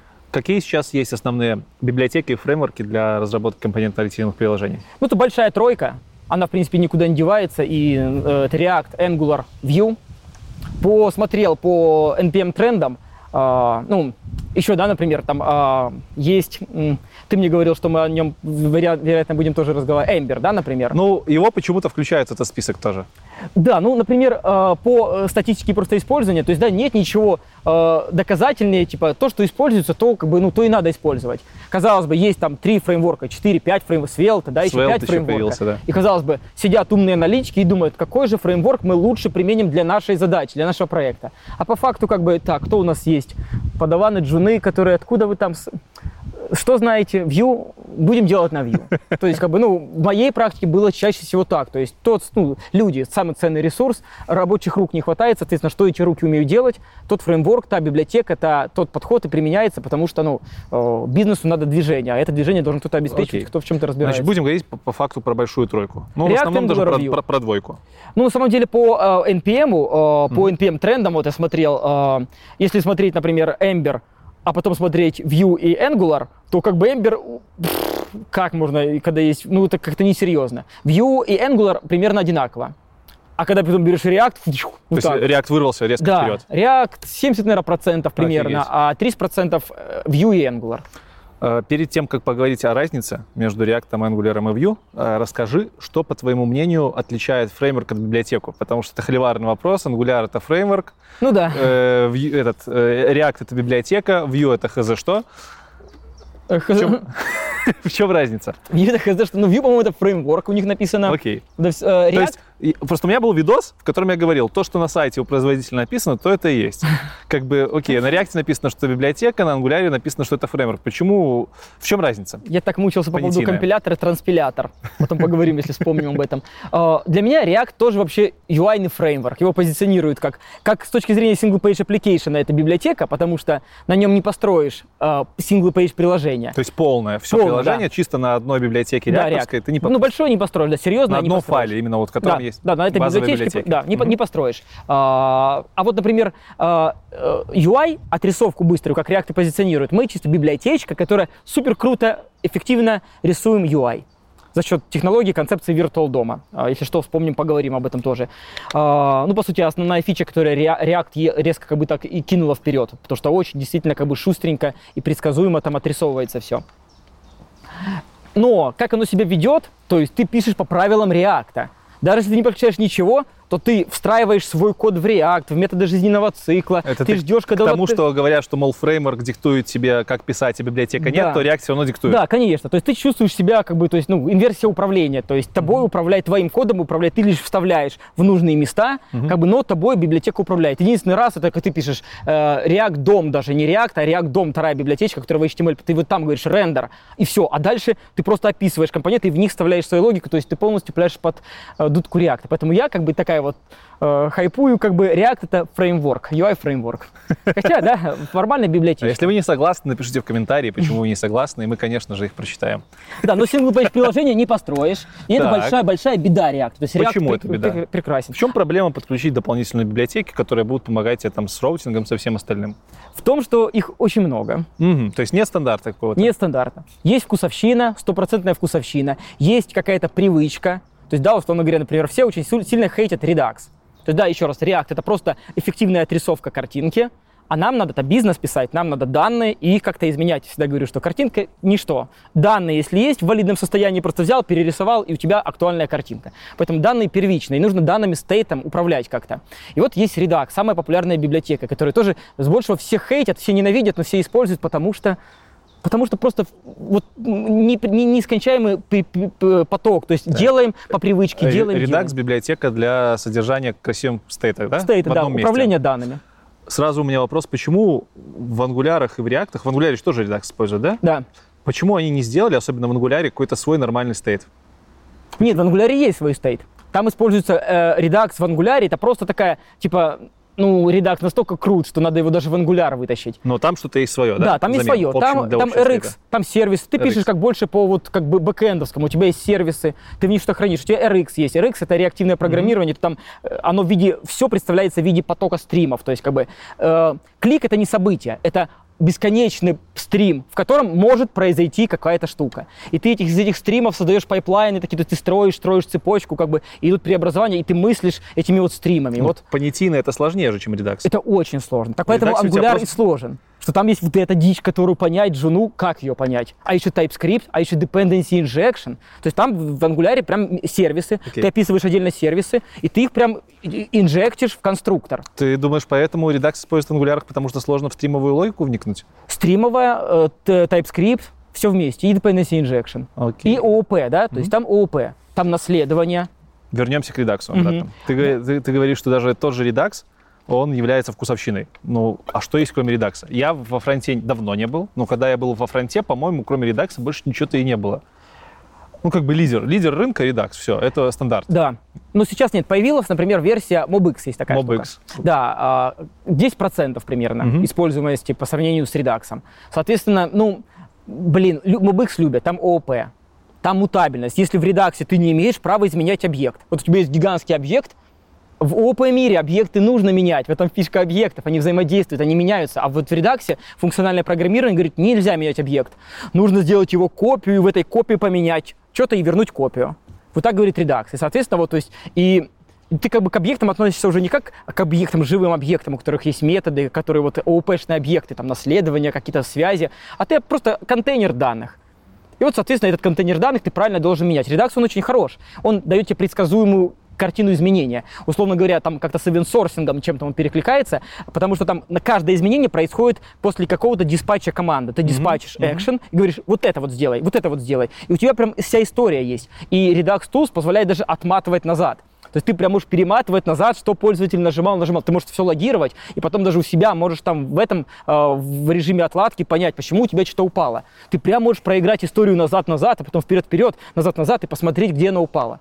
То есть в этом плане, то есть это почему? Объект же не мутирует. То есть у нас нет мутации объекта, значит, ты как бы не должен думать, а каким он был до этого. То есть если бы объект мутировал, все, потеряно предыдущего состояния, объект изменился. А здесь, получается, ты делаешь эти постоянно копии, делаешь инструкции, меняешь, ну, по этим правилам функционального программирования, и, короче, у тебя это очень интересно, я сразу такой, вау, вот эта перемотка сразу назад, типа, блин, реально, я так накликал, странички поменял, а потом назад, прям вот перемотка назад. И ты такой, блин, ну да, интересно. Ну, концепция вот примерно как, опять же, на бэкэнде ивент-сорсинг. Опять говорить о том, что вот фронтенд, бэкэнд, я вот ребятам говорю, 80%, мне кажется, опыта и знаний расшаривается, куда бы ты ни пошел. Потому что принципы одни и те же по итогу. Есть Redux в итоге. Есть MobX. SPA. То есть для того, чтобы сделать SPA на React, нам нужен Redux. Что еще нужно? Либо MobX. Ну, какое-то управление стейтом. Да. В React нету этого стейта изначально.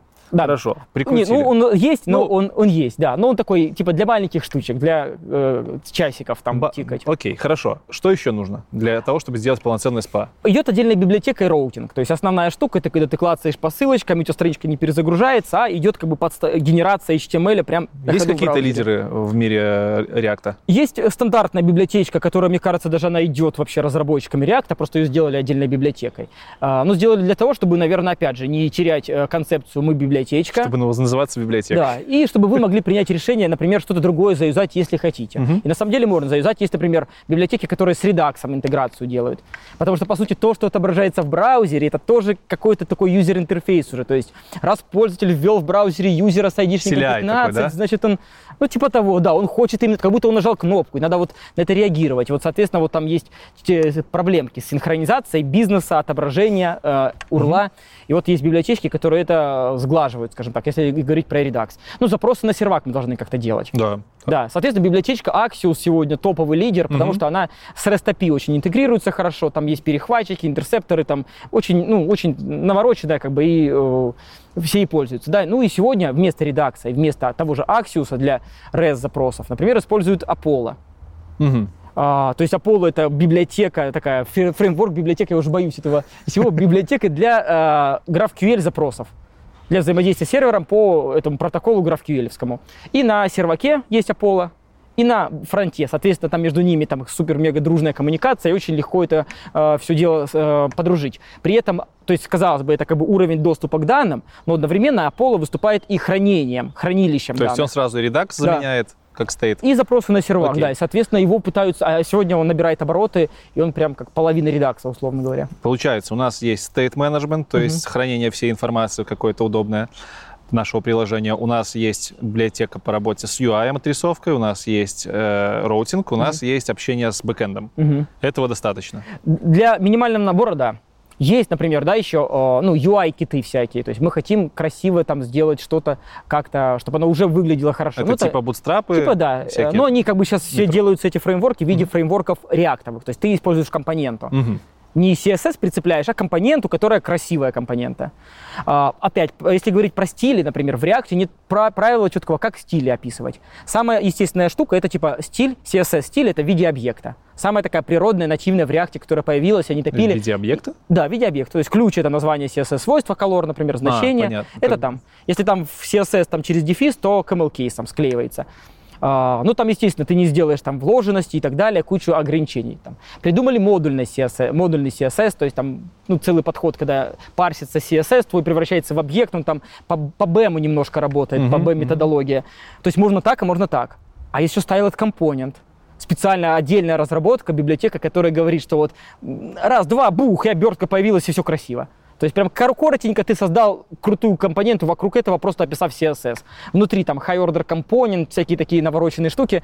Ну, очень как бы красиво. И вот так надо писать CSS. И в итоге ты сидишь, думаешь, блин, так, так или так. И уже, да, у тебя взрыв мозга. Redux, Apollo, MobX. И уже взрыв мозга. В это же время в Angular все это есть из коробки? Да. То есть Angular полностью позволяет тебе сделать супер навороченное СПА-приложение. Не заботьтесь вообще ни о чем. Можешь ли ты из Angular выпилить их стандартный роутинг и что-то свое заюзать? Я не выпиливал, но говорят, что очень легко можно. То есть, в принципе, Angular это позволяет делать? Да, но роутинг там у них очень тяжко сделан. То есть роутинг, ну, опять же, знаешь, как бы зачем-то это как будто бы может понадобиться. Ну, в реальной жизни, наверное, мне кажется, если хоть кто-то есть такой человек, спросите у своих тимлидов, ребят в компаниях, кто-то делал ли что-то подобное, менял ли сильно Angular или сталкивался с его ограничением. Там через благодаря dependency injection, то есть ты как бы инфраструктура налажена идеально там. Идеально, ну, фактически, практически идеально. То есть я бы топил вообще за Angular, а не за React. Почему ты не можешь в React, вот ты говоришь сервисы, DI, почему ты не можешь в React это настроить? Ты можешь сделать свой JavaScript-класс, сервисом его назвать, можешь там настроить DI какой-нибудь да, свой. Да, нет, проблема в том, что каждый будет изобретать велосипед, и так изобретают. И проблема React, что ты приходишь на проект, а там совсем все по-другому. Redux, даже с одним Redux люди не могут договориться. А есть какие-то стандартные библиотеки для DI того же в React? Я не использовал ни разу. Есть, то есть dependency injection внедряет. Чтобы сервисы писать. Да, ну опять dependency injection, сейчас React. Раньше, условно, инжекшн в компоненты, то есть компонента, ей что-то нужно, и ты инжектишь через пропсы. Это тоже параметр пропсы. Ну, да, да, и ты инжектишь то, что ему нужно. Сейчас появились хуки, которые просто говорят, в любой компоненте просто бери и используй глобальный импорт, да, как в C-Sharp там using дописал, и просто используй. Ты такой типа, просто используй. Это такая философия. Это зато проще.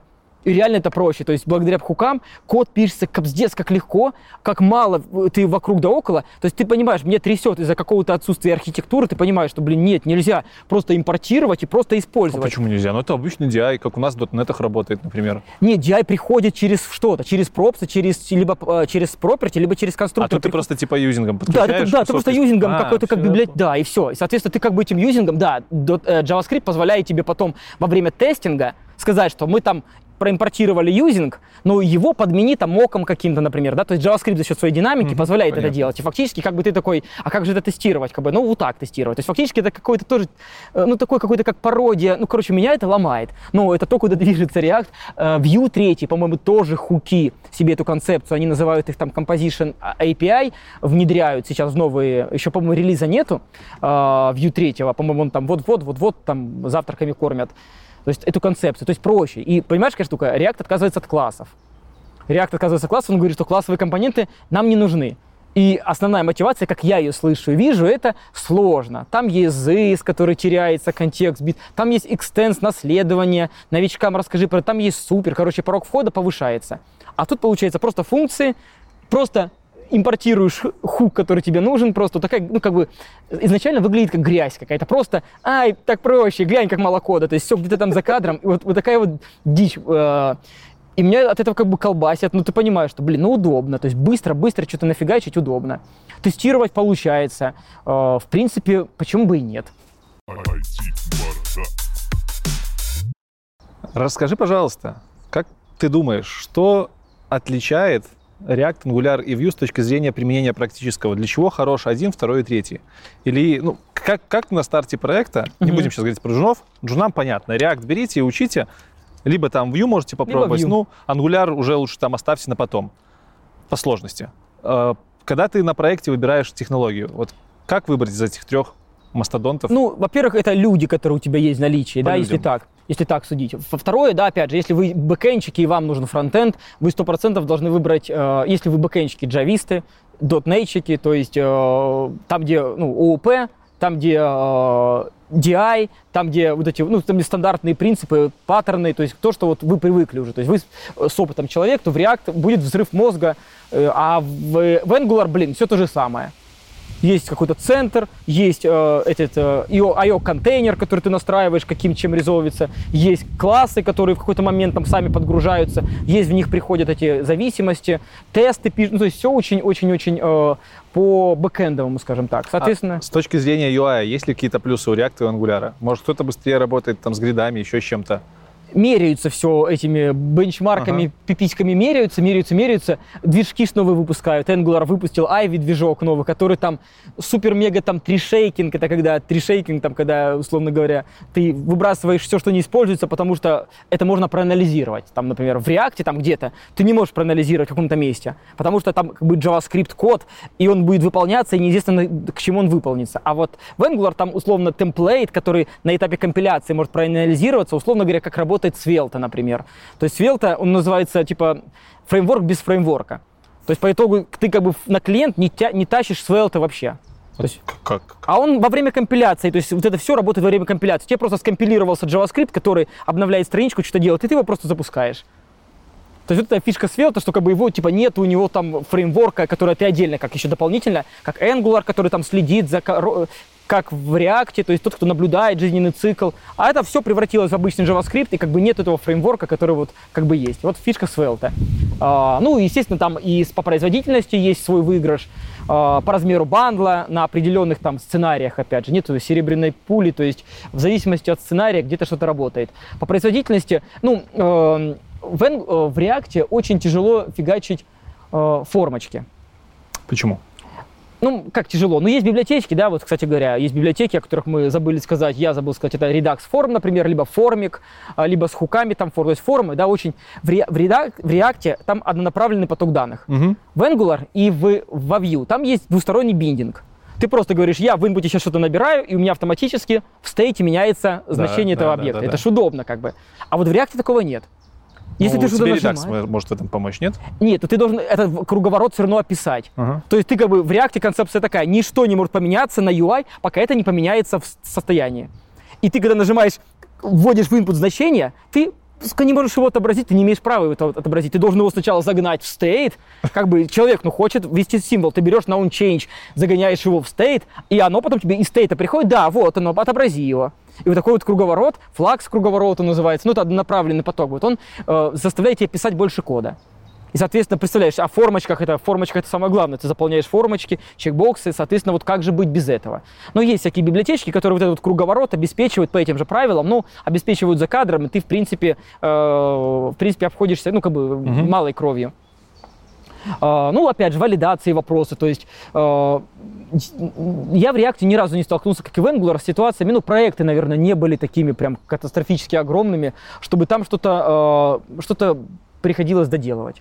То есть формы реально, с формами так себе работа, хотя с этими библиотечками, со своими наворотами, понимаешь, какая штука? Вот мы, например, сейчас пишем проект, и для работы с формами прям пишем свой объект, в нем описываем, что должно быть в формочке, чтобы это потом автоматически отрендерилось. В Angular это встроено все.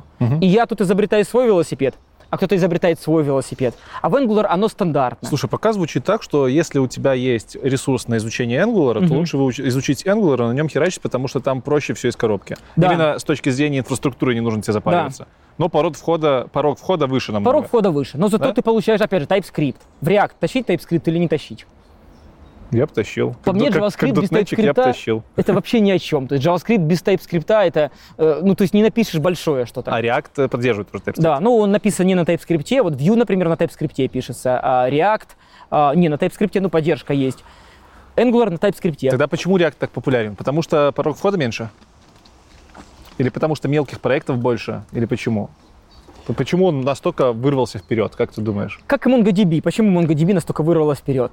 Что проще, MongoDB или SQL-ные базы данных? MongoDB, да. Особенно если JSON-объект сохранил, да. Все. То есть простота. Да, простота. То есть простота плюс какая-то популяризация, плюс нехватка рабочих рук, много джуниоров на рынке.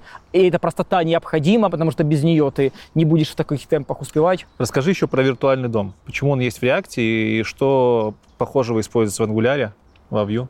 Что это такое вообще виртуальный дом? То есть это какой-то вот что, ну, дом, наверное, я думаю, многие понимают, что такое дом. Это вот объектная модель в браузере, да. Которая составляется из наших всех там тегов, которые да. Используются в документе. Что такое виртуальный дом? Ну, это фейковый дом, вот многие сразу говорят, это копия реального дома. То есть React берет себе в память, копирует копию реального дома? Нет, многие говорят, это неправда, да. То есть, ну, если дома ж изначально в спа-приложении нету, пустой уже страничка приходит, она да. Же потом начинает создаваться. И вот сначала появляется Virtual DOM. То есть фейковая набор объектов, который говорит, они маленькие, они упрощенные, но React с ней проще работать. То есть ты компоненту твою запустил, компонента сгенерировал этот Virtual DOM. Он где-то в памяти хранится? Да, в памяти, прям в памяти хранится, прям в оперативной памяти. И React берет и на основе этого виртуального дома строит настоящий дом. Казалось бы, нафига это надо прослойка? А надо тогда, когда у нас изменения происходят. Когда мы потом опять что-то меняем, React опять говорит, компонента, дай-ка мне свою обновленную верстку. А компонента дает тебе, условно говоря, новый Virtual DOM. Ну, набор инструкций, которые React запускает, получает новый Virtual DOM. И он, прежде чем идти в настоящий дом, он сравнивает просто старую версию с новой. Так как объектики упрощенные, маленькие, они никак не завязаны с UI, их очень легко, ну, они очень легковесные, скажем так. И там обходом, там древовидная структура, то есть определенным обходом, там какие-то они ускорялки свои алгоритмические делали. Просто сравнивая, что именно поменялось в новом Virtual DOM. Блин, да ничего не поменялось. И мы туда вообще ничего не лезем. То есть компонента ложный вызов, да, условно говоря. Что-то якобы поменялось, 1 на 1 поменялось. Получается, именно вот это отслеживание изменений, оно сказывается на производительности? Да, то есть мы, ну, очень тяжело... ускоряет производительность? Потому что мы лишний раз не тревожим настоящий дом. В Angular как это работает? Там по-другому немножко работает. Там как-то с Ivy я глубоко не знаю. То есть, да, вот в React, чем мне сейчас нравится и чем я его полюбил, что там предсказуемостью там очень очевидно все работает. В Angular там компилируется, во-первых, там нет Virtual DOM. Там каждая вьюшка, которую ты создаешь с компонента, ее темплейт, он компилируется тоже в нативный JavaScript, и там прям инструкциями практически точечно говорится, что мы будем менять, что надо менять. И когда там что меняется, как бы сама компонента, грубо говоря, там себя, условно говоря, перерисовывает.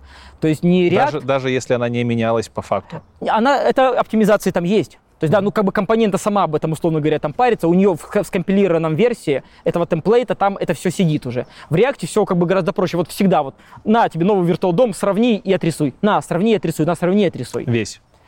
Если сравниваешь весь, да, сравниваешь весь. Может, знаешь, что как во Vue с этим происходит? Там тоже Virtual DOM. Подход примерно такой же. Во Vue единственное преимущество перед React, как, ну, там, например, есть двусторонний байдинг этот. То есть ты можешь сказать, что есть state и есть input, все, что в него вводится, должно быть здесь. По сути, сильно легче делает как бы работу вот с этим flow, то есть тебе не надо по кругу гонять вот это вот понапрасну. Двунаправленный биддинг — это вообще такая вещь, которая вот мне, там, разработчику с опытом, казалось, должна была быть из коробки, из-под капота. Почему, сука, в React ее нету? А потому что я тоже думал сначала, то есть это ж так очевидно. А потому что, прикинь, когда у тебя конфликтная такая ситуация, то есть ты должен отрисовать UI, когда поменялся state, и ты тут вводишь единичку, и он заставил state поменяться. И state такой, блин, я поменялся, значит, надо отрисовать. Блин, нет, это меня отрисовал UI, меня поменял. Да, и начинается вот в каких-то тяжелых ситуациях начинаются конфликты. Когда откуда-то кто-то, вот, и там вот на производительности, на вот этом разруливании, что, где, кто прав. Как думаешь, а в будущем появится возможность? Или не смотрят в эту сторону даже разработчики React? Ну, вообще, вроде не смотрят. Окей. Вроде не смотрят. Какие самые большие жирные минусы у React? Angular и Vue.js.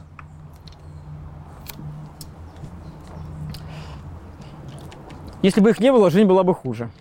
Если 100%. Бы не было минусов, жизнь была бы хуже? Если бы не было этих фреймворков, жизнь была бы хуже.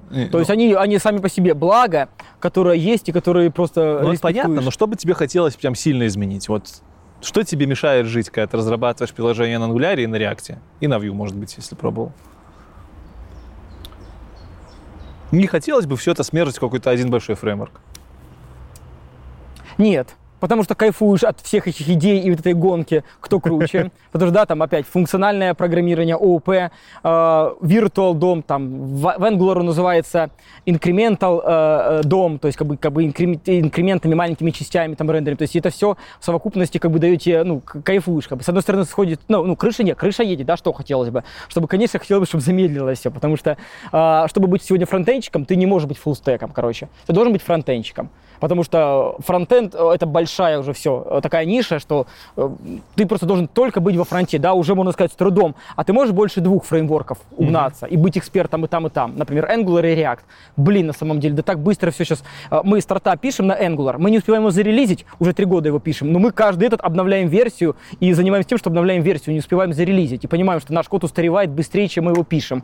И, соответственно, вот это вот, ну, это сама проблема экосистемы JavaScript, новая экосистема, то есть сейчас только появляется тренд, что JavaScript везде, JavaScript резко развивается, вот просто не успеваешь.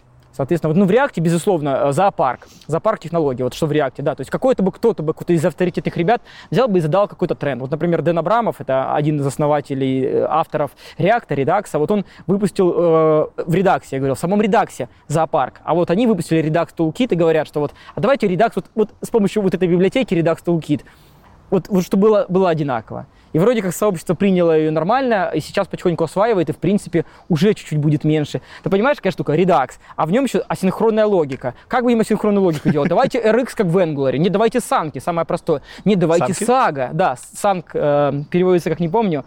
Ну, звучит как сам, тхунг пишется. Okay. То есть ты даже, вообще нет договоренности, вообще никаких стандартов.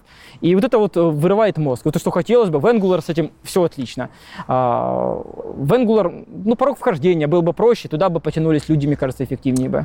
Скажи, сейчас вам в мире фронтенда есть уже градация у джунов по технологиям? То есть есть ли такое, что требует джуна на позицию React-разработчика, либо Angular-разработчика, либо все-таки джун по JavaScript — это еще какой-то набор базовых знаний, и определяется он уже потом по ходу роста?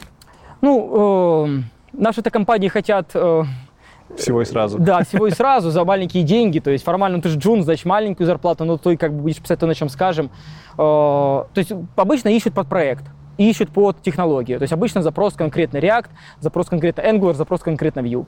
Наши ребята с трудом, самые сильные ребята, легко, где как сильные, сравнительно легко переходят на любой фреймворк другой, на котором там, одна неделя ликбеза, потому что, да, проблемы, они все одинаковые. Проблемы одни и те же, просто каждый решает синтаксически немножко по-другому. Синтаксически где-то там внутри немножко по-другому. Но, как для программиста, API, по сути, взаимодействия, везде методы жизненного цикла. И в Angular, и во Vue, и в React. Везде разметка твоя есть, то есть, которая в виде HTML, либо в виде JSX, но это JavaScript, но это выглядит как HTML, все. Поэтому... В начале разговора про компонентно-ориентированные фреймворки ты упомянул, что сейчас, или, по-моему, в самом начале интервью, ты сказал, что сейчас не нужно знать базу, по-моему, ты говорил такое. Либо не нужно, а что современный джун, он не знает базу, он знает фреймворки. Очень тяжело выучить базу большинству людей. Просто учить базу ради базы, тебе не на чем ее даже практиковать. Ты думаешь, что для джуна сейчас база не так важна, как знание фреймворка? 100%. По трудоустройствам, конечно. То есть, да, конечно, ты потом не улетишь в космос с этим своим знанием. То есть потом ее реально поднять по ходу работы? Да. Если есть выбор учить базу, там, читать какие-то базовые 100%. Книжки по ванили, либо учить React, то лучше пойти сейчас и выучить React. Есть такая штука, называется FDL. Фреймворк Driven Learning. Это я сам выдумал концепцию обучения посредством фреймворков. Смотри, ООП, я хочу быть фундаменталистом, ООП выучу. Блин, ООП, и что там ты будешь? Давайте фигуры геометрические dependency injection. А ты Angular, ты используешь фреймворк, он тебя заставляет. Реактивное программирование, эти потоки, он тебя заставляет dependency injection, он заставляет знать про наследование. Ты переходишь в React, а там функциональное программирование, там другие паттерны. И тебя фреймворк заставляет развиваться. То есть, да, не просто как бы теория ради теории, а тебя прям направляет в нужное русло. У меня отдельное видео на канал, запишу, еще не записал, следующее видео. Скинешь ссылку. Ставим. То есть, просто быстрее ускоряться. Так ты просто, ты прикинь себе, поставить цель и что-то учить. Это... ООП нужно фронтендеру сейчас на начальных этапах? В Angular must have. Вообще в жизни на начальных этапах, конечно же, нет. То есть благодаря React, благодаря даже, в принципе, Vue, во Vue там тоже аналог Redux. То есть там тоже ООП, там классы есть, там есть объекты, но они такие очень примитивненькие компоненты. То есть ООП выносит мозг, 80% людей просто умрут. Математика новичку нужна? 100% нет. Английский язык? Школьный уровень. Троечник, школьный троечник. А что умеет школьный троечник? Present continuous, прошлое время, вопросительные предложения, числительные, прилагательные, существительные. Базовый набор слов. Для того, чтобы, я так понимаю, читать что-то какие-то простые вещи. Чтобы писать даже переменные, называть и функции в первую очередь. Какие еще навыки нужны джуну сейчас?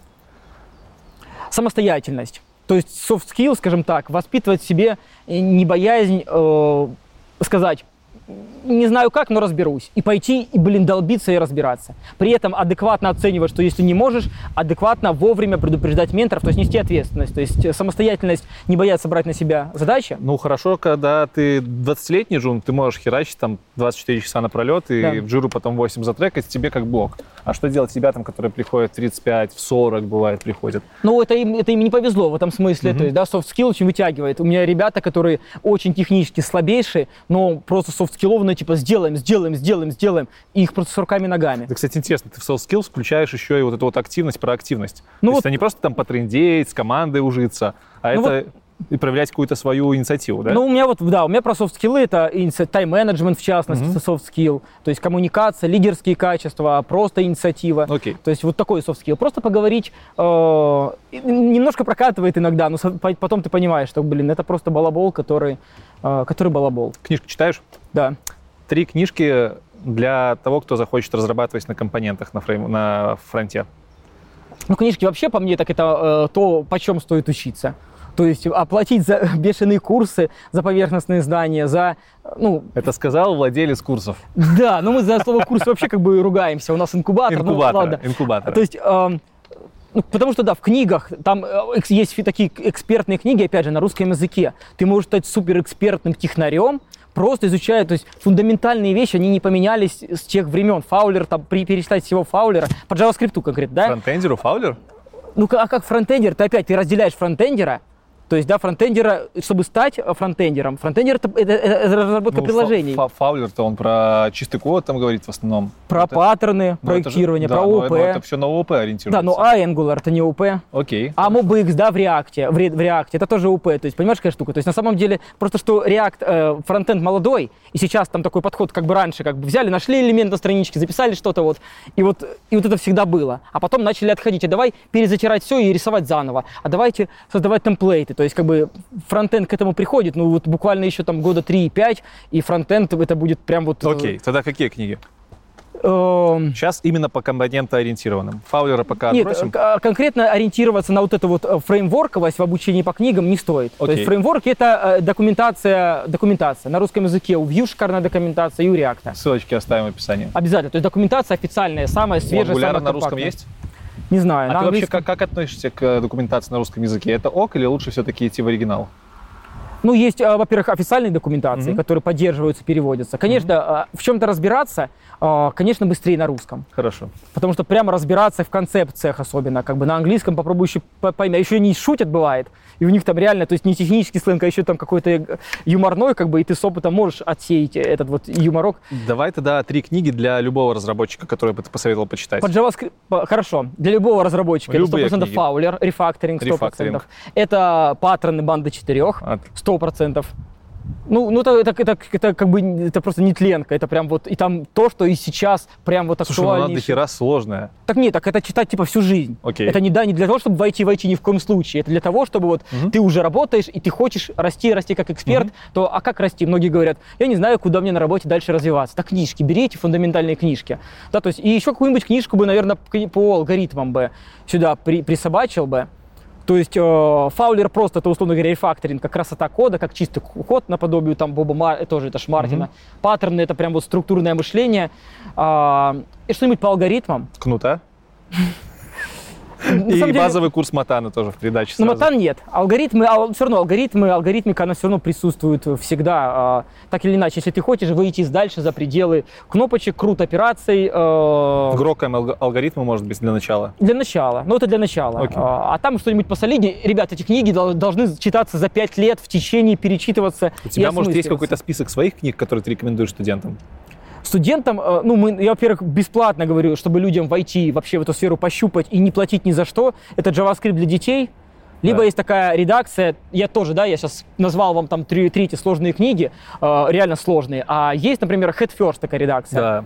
Большие такие книги, бумажные, там девчонки нарисованные, люди какие-то счастливые. И вот там для, как я говорю, американских школьников комиксы, стрелочки. Да, и там вот прям рисовать в них можно, писать. Да, и мне эта редакция очень заходит. Я по ней сам паттерны когда-то читал, классно. Зачем это вот Фаулер, да, банда 4 паттерны и это. Ну, конечно, начать, ну, это тут все понятнее, тут все примитивно. Поэтому вот эти книги для старта. JavaScript разработчик, я бы порекомендовал еще Стефана почитать. Это вот называется... Нет, она нездоровая, там шаблоны, она старая, но так как JavaScript внутри себя особо не поменялся, и синтаксически как бы, и там вот много про паттерны, про внутреннюю работу, про архитектуру вот нативного кода. То есть если ты хочешь уже, ты фреймворк-ориентированный чувак, хочешь все-таки понимать, что внутри, Стефанов шаблоны как-то так называется. Я сам ее читал много раз. Читаешь и такой, блин, стой, что это, потом опять, о, лучше. Потом, ну, короче, тяжелая книга, но... Для JavaScript-разработчиков, для тех, кто посмелей, You Don't Know JS. Эта книга, она такая как онлайн-книга, GitHub книга рождалась, сейчас ее там и продают. И на русский язык переводят, и на GitHub есть переводы и там всех частей практически, может быть, даже уже всех.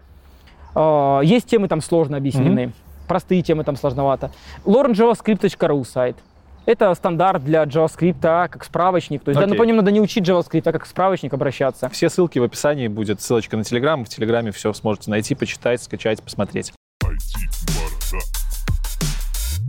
Расскажи, пожалуйста, про свои хобби. Чем ты занимаешься? Вообще, есть ли у тебя время заниматься чем-то, кроме преподавательской деятельности компании и YouTube? Эти 3 года – это тяжелые очень годы, потому что преподавание, стартап и ребенок.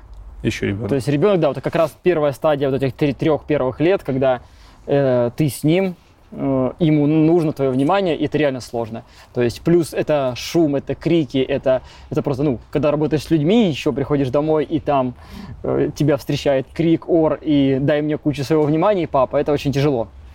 Ну и поэтому я очень надеюсь, что вот сейчас малышу моему почти уже 4 часа будет, все, и это уже отходит, с ним можно договориться, с ним можно по-пацански поговорить, ну, уже гораздо легче. С ним можно поговорить? С ним вообще поговорить, да. Соответственно, иногда теперь будет время на все-таки хобби, наконец-таки. Музыка. То есть, по сути, стартап у меня, да, родился благодаря моему хобби. Я мечтал быть условным музыкантом. Я видел, ты на гитарке играешь, на синтезаторе. Ну, раньше это были биты, рэп. Что за стартап сразу? Потому что ты не упомянул вообще во время нашего интервью про битмейкерс. Ты сказал про рэп.ру, и я все ждал, когда ты скажешь про то самое здоровенное... То, с чего начиналось просто, А конкретно, да, как проект, которому уже 10 лет, который я вот веду по выходным, увольняюсь, то есть прям вот... И тоже, да, как ребенок, его нельзя бросить. Beatmakers? Beatmaker.tv. Если что, там можно покупать хорошие треки. Музыка, да, это как битшоп, это как аудиосток. Очень забавная ситуация была, когда мы в первый раз с тобой пообщались, когда ты сказал, что ты владелец этой платформы. Оказалось, что на этой платформе я сам 3 раза покупал биты, и вот не знаю, что разрабатывал ее мой земляк. У тебя эта платформа до сих пор существует? До сих пор существует. Ты ее развиваешь как-то? Очень медленно, потому что она разрослась сейчас до монолитного такого гигантского куска. 10 лет кода, то есть там кодовая база очень разная. Очень зоопарковая, соответственно.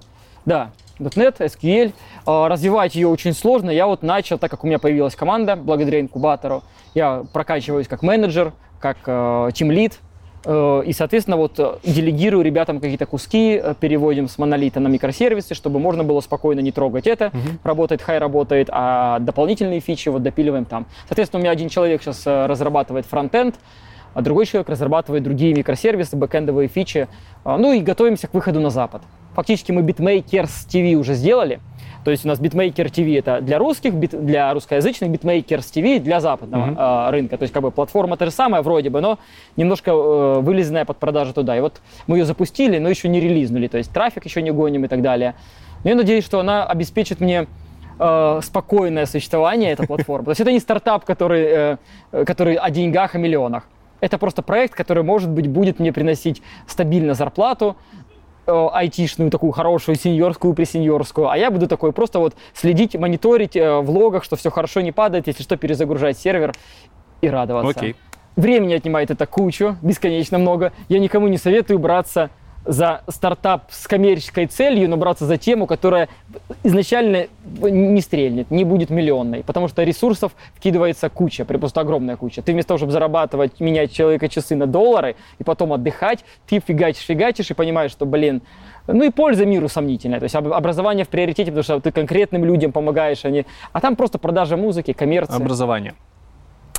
У тебя сейчас основное направление – это IT-инкубатор. Ну да, по сути, занимает. Ты говоришь, что это инкубатор, это не курсы. Я говорю, что это буткэмп. Угу. Ну, просто важно понимать, что это не курсы. Это не курсы, и это не буткэмп. Что это? Объясни, что это за формат обучения? Это не курсы, потому что у нас нету начала-конца. Мы не выдаем сертификаты. Что значит нет начала-конца? Конца курса значит, что мы будем тебя обучать, пока ты либо не сдохнешь. Это либо не трудоустроишься. Либо не сдохнешь, либо не трудоустроишься. Это не маркетинговый ход? Он работает, потому что люди нам доверяют, и к нам люди идут. Те, которые понимают, что мы не разводим. Вы действительно учите людей до трудоустройства? Да, и это капздец как сложно. Когда тебя дергают. Сейчас, например, недавно тоже такой студент меня дернул. 3 месяца уже работает. Димыч, помоги. Не могу разобраться с таской, нету тимлида на проекте, 3 месяца уже работает. Я ему помог с тестовым, он благодаря этому тестовому, что я ему сделал, он туда трудоустроился, и сейчас через 3 месяца говорит, помоги. А я такой, мы помогаем. И я даже уже через 3 месяца все равно созвонился с ним и ему помог. То есть у нас такая идея, то есть на износ херячим в какой-то степени. Это долго не продлится, потому что тяжело. Или мы построим структуру. То есть вы будете изменяться? Либо у нас какой-то конвейер появится. Просто, чтобы понимать, ребята учатся у вас целыми сутками. Нет, в этом-то и дело, да? Почему мы не буткэмп? Потому что у нас нет интенсива такого. Мы как раз-таки работаем с теми, кто... Ребят, ты на заводе работаешь, а ты милиционер 2 через 2, а ты раз в неделю в командировку, приходи, бесконечно обучайся, наяривай, как у тебя получается. И это все за фиксированную сумму? Да, за фиксированную сумму. И ты говоришь, что вы будете что-то менять, это потому что невозможно выйти в самоокупаемость за фиксированную сумму? Нет, по деньгам получается сейчас за 3 года, наконец-то я начинаю радоваться, что я получаю свою сеньорскую зарплату и могу немножко кайфануть, что оно пришло. Физически тяжело. Потому что людям, опять же, людей мы берем, условно говоря, тех, кому хочется помочь. Мы не делаем отсев, берем самых сильных, их еще в завесок еще и продадим компаниям. А мы берем, кто хочет, будем с вами мучиться вместе, будем страдать, но вам поможем. И, соответственно, это съедает кучу сил. И нам надо будет либо таких людей фильтровать, либо мы построим конвейерную систему, где все-таки будет как-то все автоматизация, как-то программу. 3 года я переписываю программу до сих пор. Потому что что-то не то. Конвейерная система – это то, к чему вы идете в стартапе, про который ты упоминал. Или я правильно? Или нет, конвейерная – это именно прям если про инкубатор говорить, что это как бизнес, он продолжит работать, чтобы я мог отлучиться, что у нас есть четкие шаги, все, как спецификация прописана, есть четко, есть какая-то система. То есть как бизнес, да, то есть уже как бизнес работать, например, без меня. Сейчас, да, мне приходится нянчиться буквально с каждым, потому что и программу дописывать, и лекции вести, и тестовые помогать. Слушай, это круто. За это прям респект от души. Пока молодцы. Так. Стартап, можно сказать пару слов, что это за он? Или он сейчас пока сверхсекретный? Да нет, идею я, в принципе, донес. То есть идея такая, чтобы люди помогали друг другу. То есть у них был какой-то стек задач, который надо делать. У людей, ведь людям не нужны курсы. Именно в IT? Да, именно это программирование, потому что именно в программировании людям нужны менторы. Есть такой проект, код-ментор называется. Там, где ты за деньги можешь себе именно ментора почасовую снять. И что-то подобное будет, но это будет не менторство, это не платно, это будет бесплатно. То есть людей мы будем заставлять помогать другим, только в этом случае тебе будут помогать. Условно говоря, пирамида. Да, ты должен подниматься по этой пирамиде, и тебе просто никто не поможет, если ты не отработаешь и не поможешь кому-то. Почему ты думаешь, что это выстрелит? Мечтаю, чтобы выстрелило. Хочу, чтобы выстрелило. Люди за просто так, помогай ты, помогу тебе.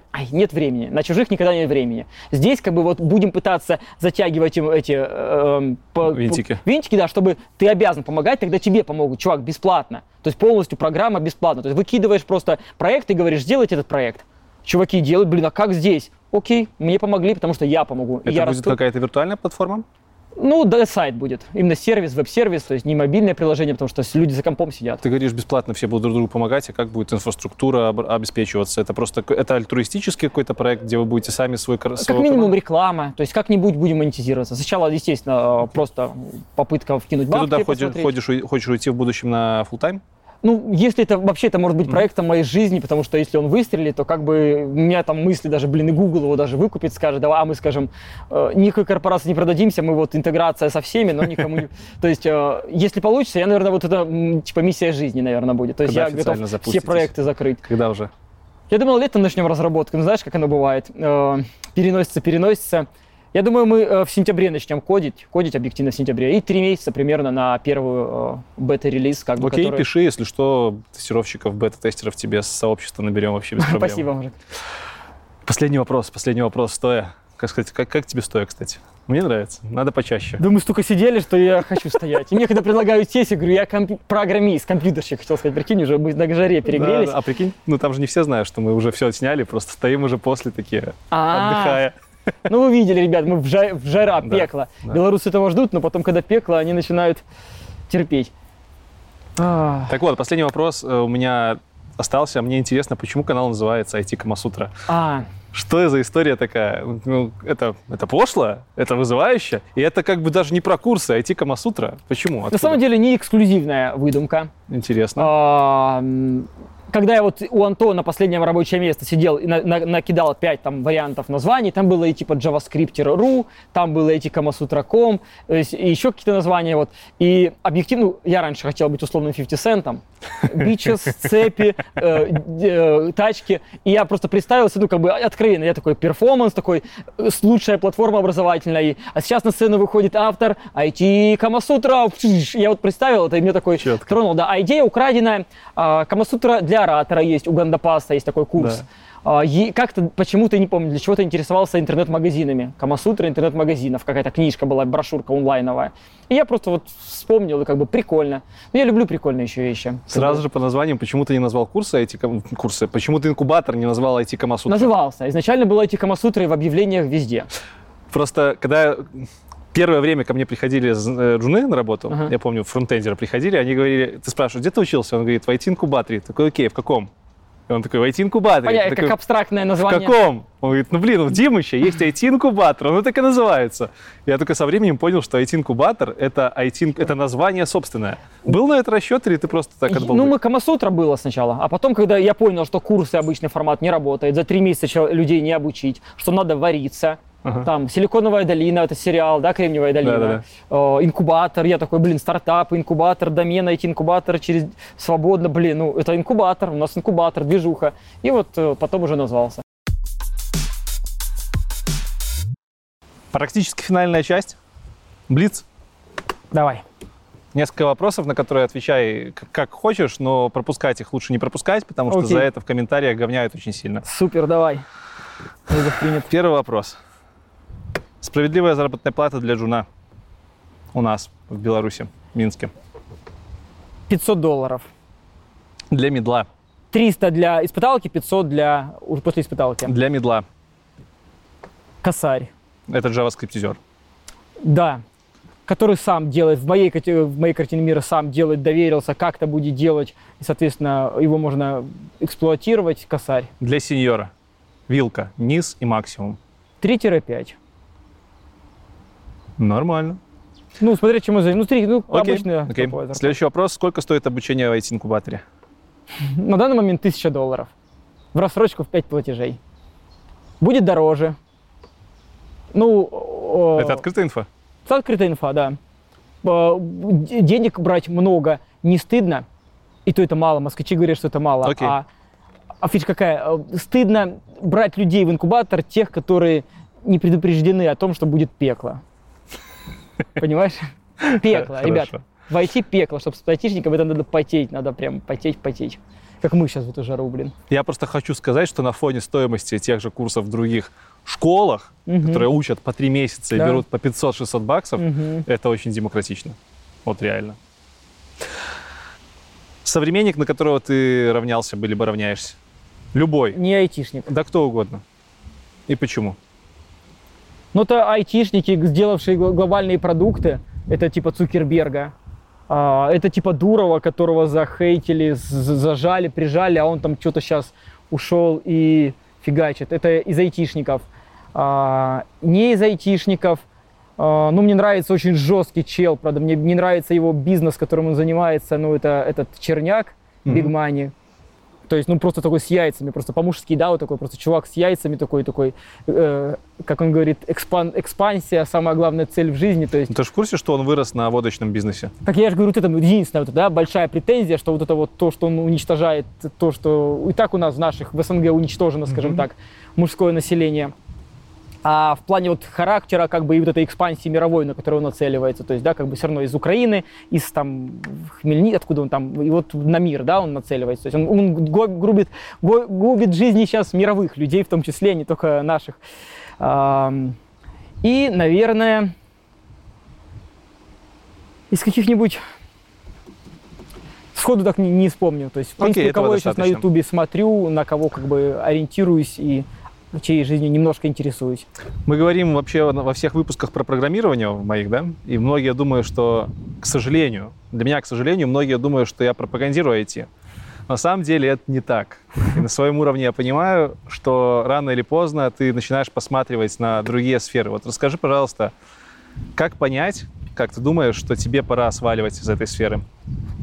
И вообще, нужно ли с нее сваливать? Нужно ли питать вот эти вот надежды на то, что IT это будет то, с чем ты свяжешь всю свою жизнь? 100%. Сваливать ни в коем случае нельзя, потому что IT, она очень многогранная, и ты можешь быть в IT полностью, не сидеть за компом ни дня, да, заниматься преподаванием в любой крупной компании, заниматься продажами техническими, заниматься презентациями, заниматься менеджментом. Ты можешь быть супер хардкорным чуваком, супер хардкорным в другой области. Ты можешь просто бегать в каких-нибудь ЕПАМах крупных, что вот какой плюс туда идти. Там куча этих тренингов, мастер-классов, учебных этих. То есть ты просто хожу и занимаюсь, прокачиваюсь. То есть язык английский, командировки. То есть, да, то есть от IT можно получить то, чего нельзя получить от другого места. Везде выгораешь, но начать что-то новое – это сложно. А в IT ты просто надо научиться переключаться на смежные ветки, не бояться просесть в зарплате. Естественно, ты пошел на менеджера, и твоя зарплата там в 2 раза может просесть, потому что ты все-таки технарь.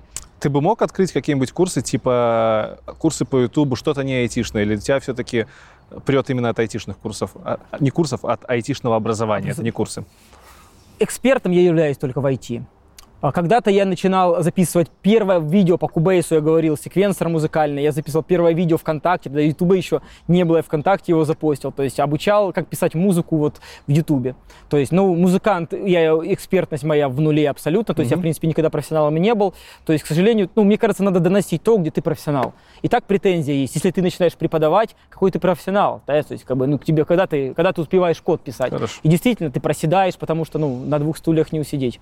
Ну, только, наверное, пока что программирую. Может быть, еще мотивация. Люди ко мне, даже они хотят там в инкубаторе меня просто иногда услышать, увидеть, просто чтобы Димыч сказал, Димыч подбодрил, Димыч рассказал как. То есть им просто надо вот энергия, которая вот как бы из меня отходит. И вот есть мысли, что там Войтенко, есть такой Игорь Войтенко, да, там блогер. Вот мне говорят, типа, айтишный топим Войтенко. Топим по-царски. Да, ну вот типа вот мне, и вот у меня мысли есть, одеть 2 канал, создать, и вот там топить чисто про мотивацию. Ну, у тебя энергетика прям вот похожая, да? Ну вот, может быть, как бы зайдет. Ты очень такой прям... Шило в жопе прям. Да. В жопе. Да, и вот если будет польза людям, люди будут говорить, типа, блин, да, супер, спасибо за мотивацию, подбадриваешь, то, может быть, будут заниматься. Слушай, если у тебя будет когда-нибудь возможность, сделай интервью с Саватеевым. Помнишь, тебе такого парня скидывал? Да, математик, знаю, конечно. Вы так с ним похожи по энергетике. Два дрыща таких. Смотрел на него, смотрю, думаю... Это будет офигенно. Он мне очень нравится. Да, я математические эти его лекции там послушал.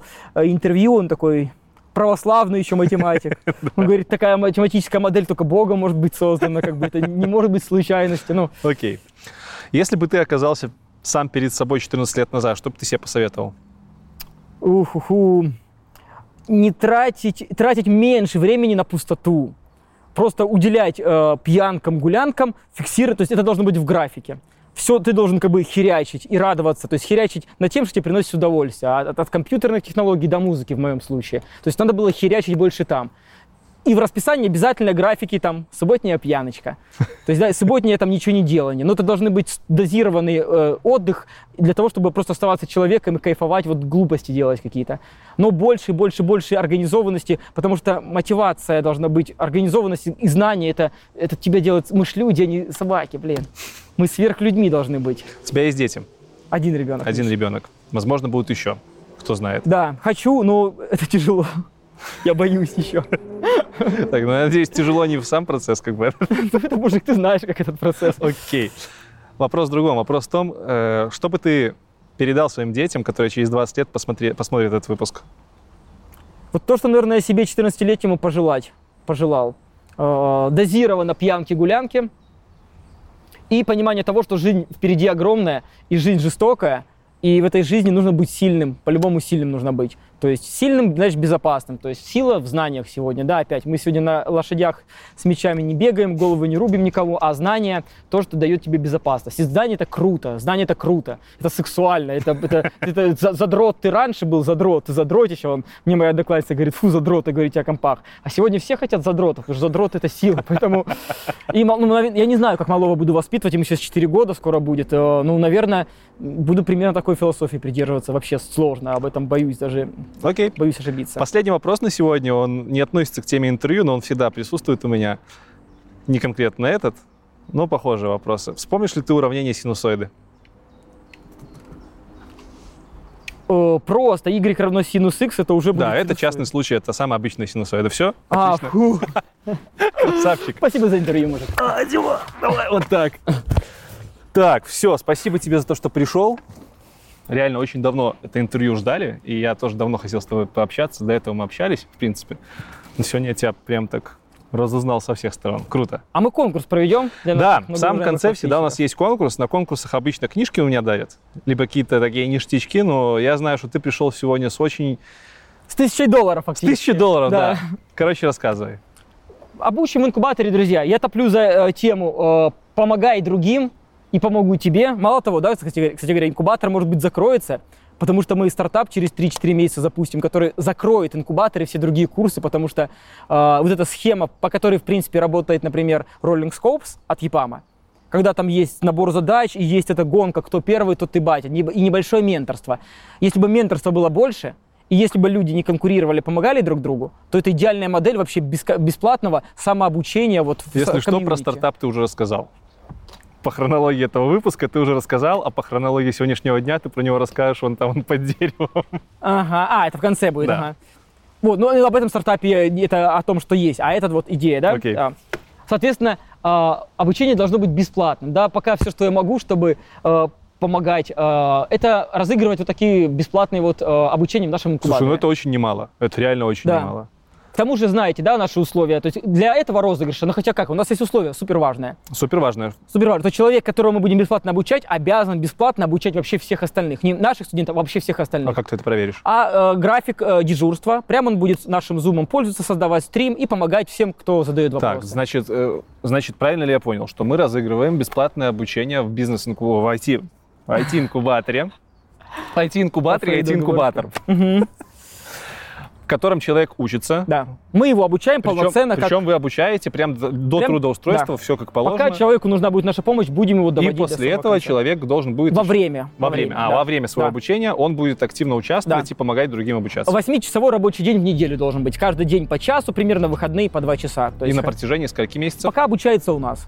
То есть мы обучаем тебя, помогаем тебе, а ты обязан... Это получается полноценный, даже можно сказать, буткэмп. Пусть люди готовятся к полноценной работе над собой. Да. Хорошо, за что этот подарок мы разыграем? Это онлайн-обучение, правильно? Да, онлайн-обучение. Для всех подписчиков актуально. Да, за что? С любой точки. Главное, что понимаешь, что у тебя должно быть желание тоже помогать другим. Ну и интернет хороший. Ну да. За что? Пускай напишут в комментарии рецепты, как обучаться бесплатно, где искать помощи, какие есть форумы, ссылки, статьи. Отлично. Хорошо. Ребят, ставьте хэштег конкурс, пишите под этим хэштегом ваши варианты того, как можно эффективно бесплатно обучаться. Самый лучший вариант при помощи Димы получит обучение, да?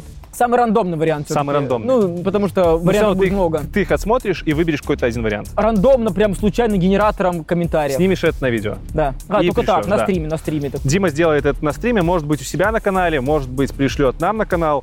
Поэтому обязательно подпишитесь на канал Димы, IT-Камасутра, обязательно подпишитесь на канал IT Борода, обязательно участвуйте в конкурсе, оставляйте свои конкурсные комментарии. Я думаю, в течение нескольких месяцев розыгрыш состоится.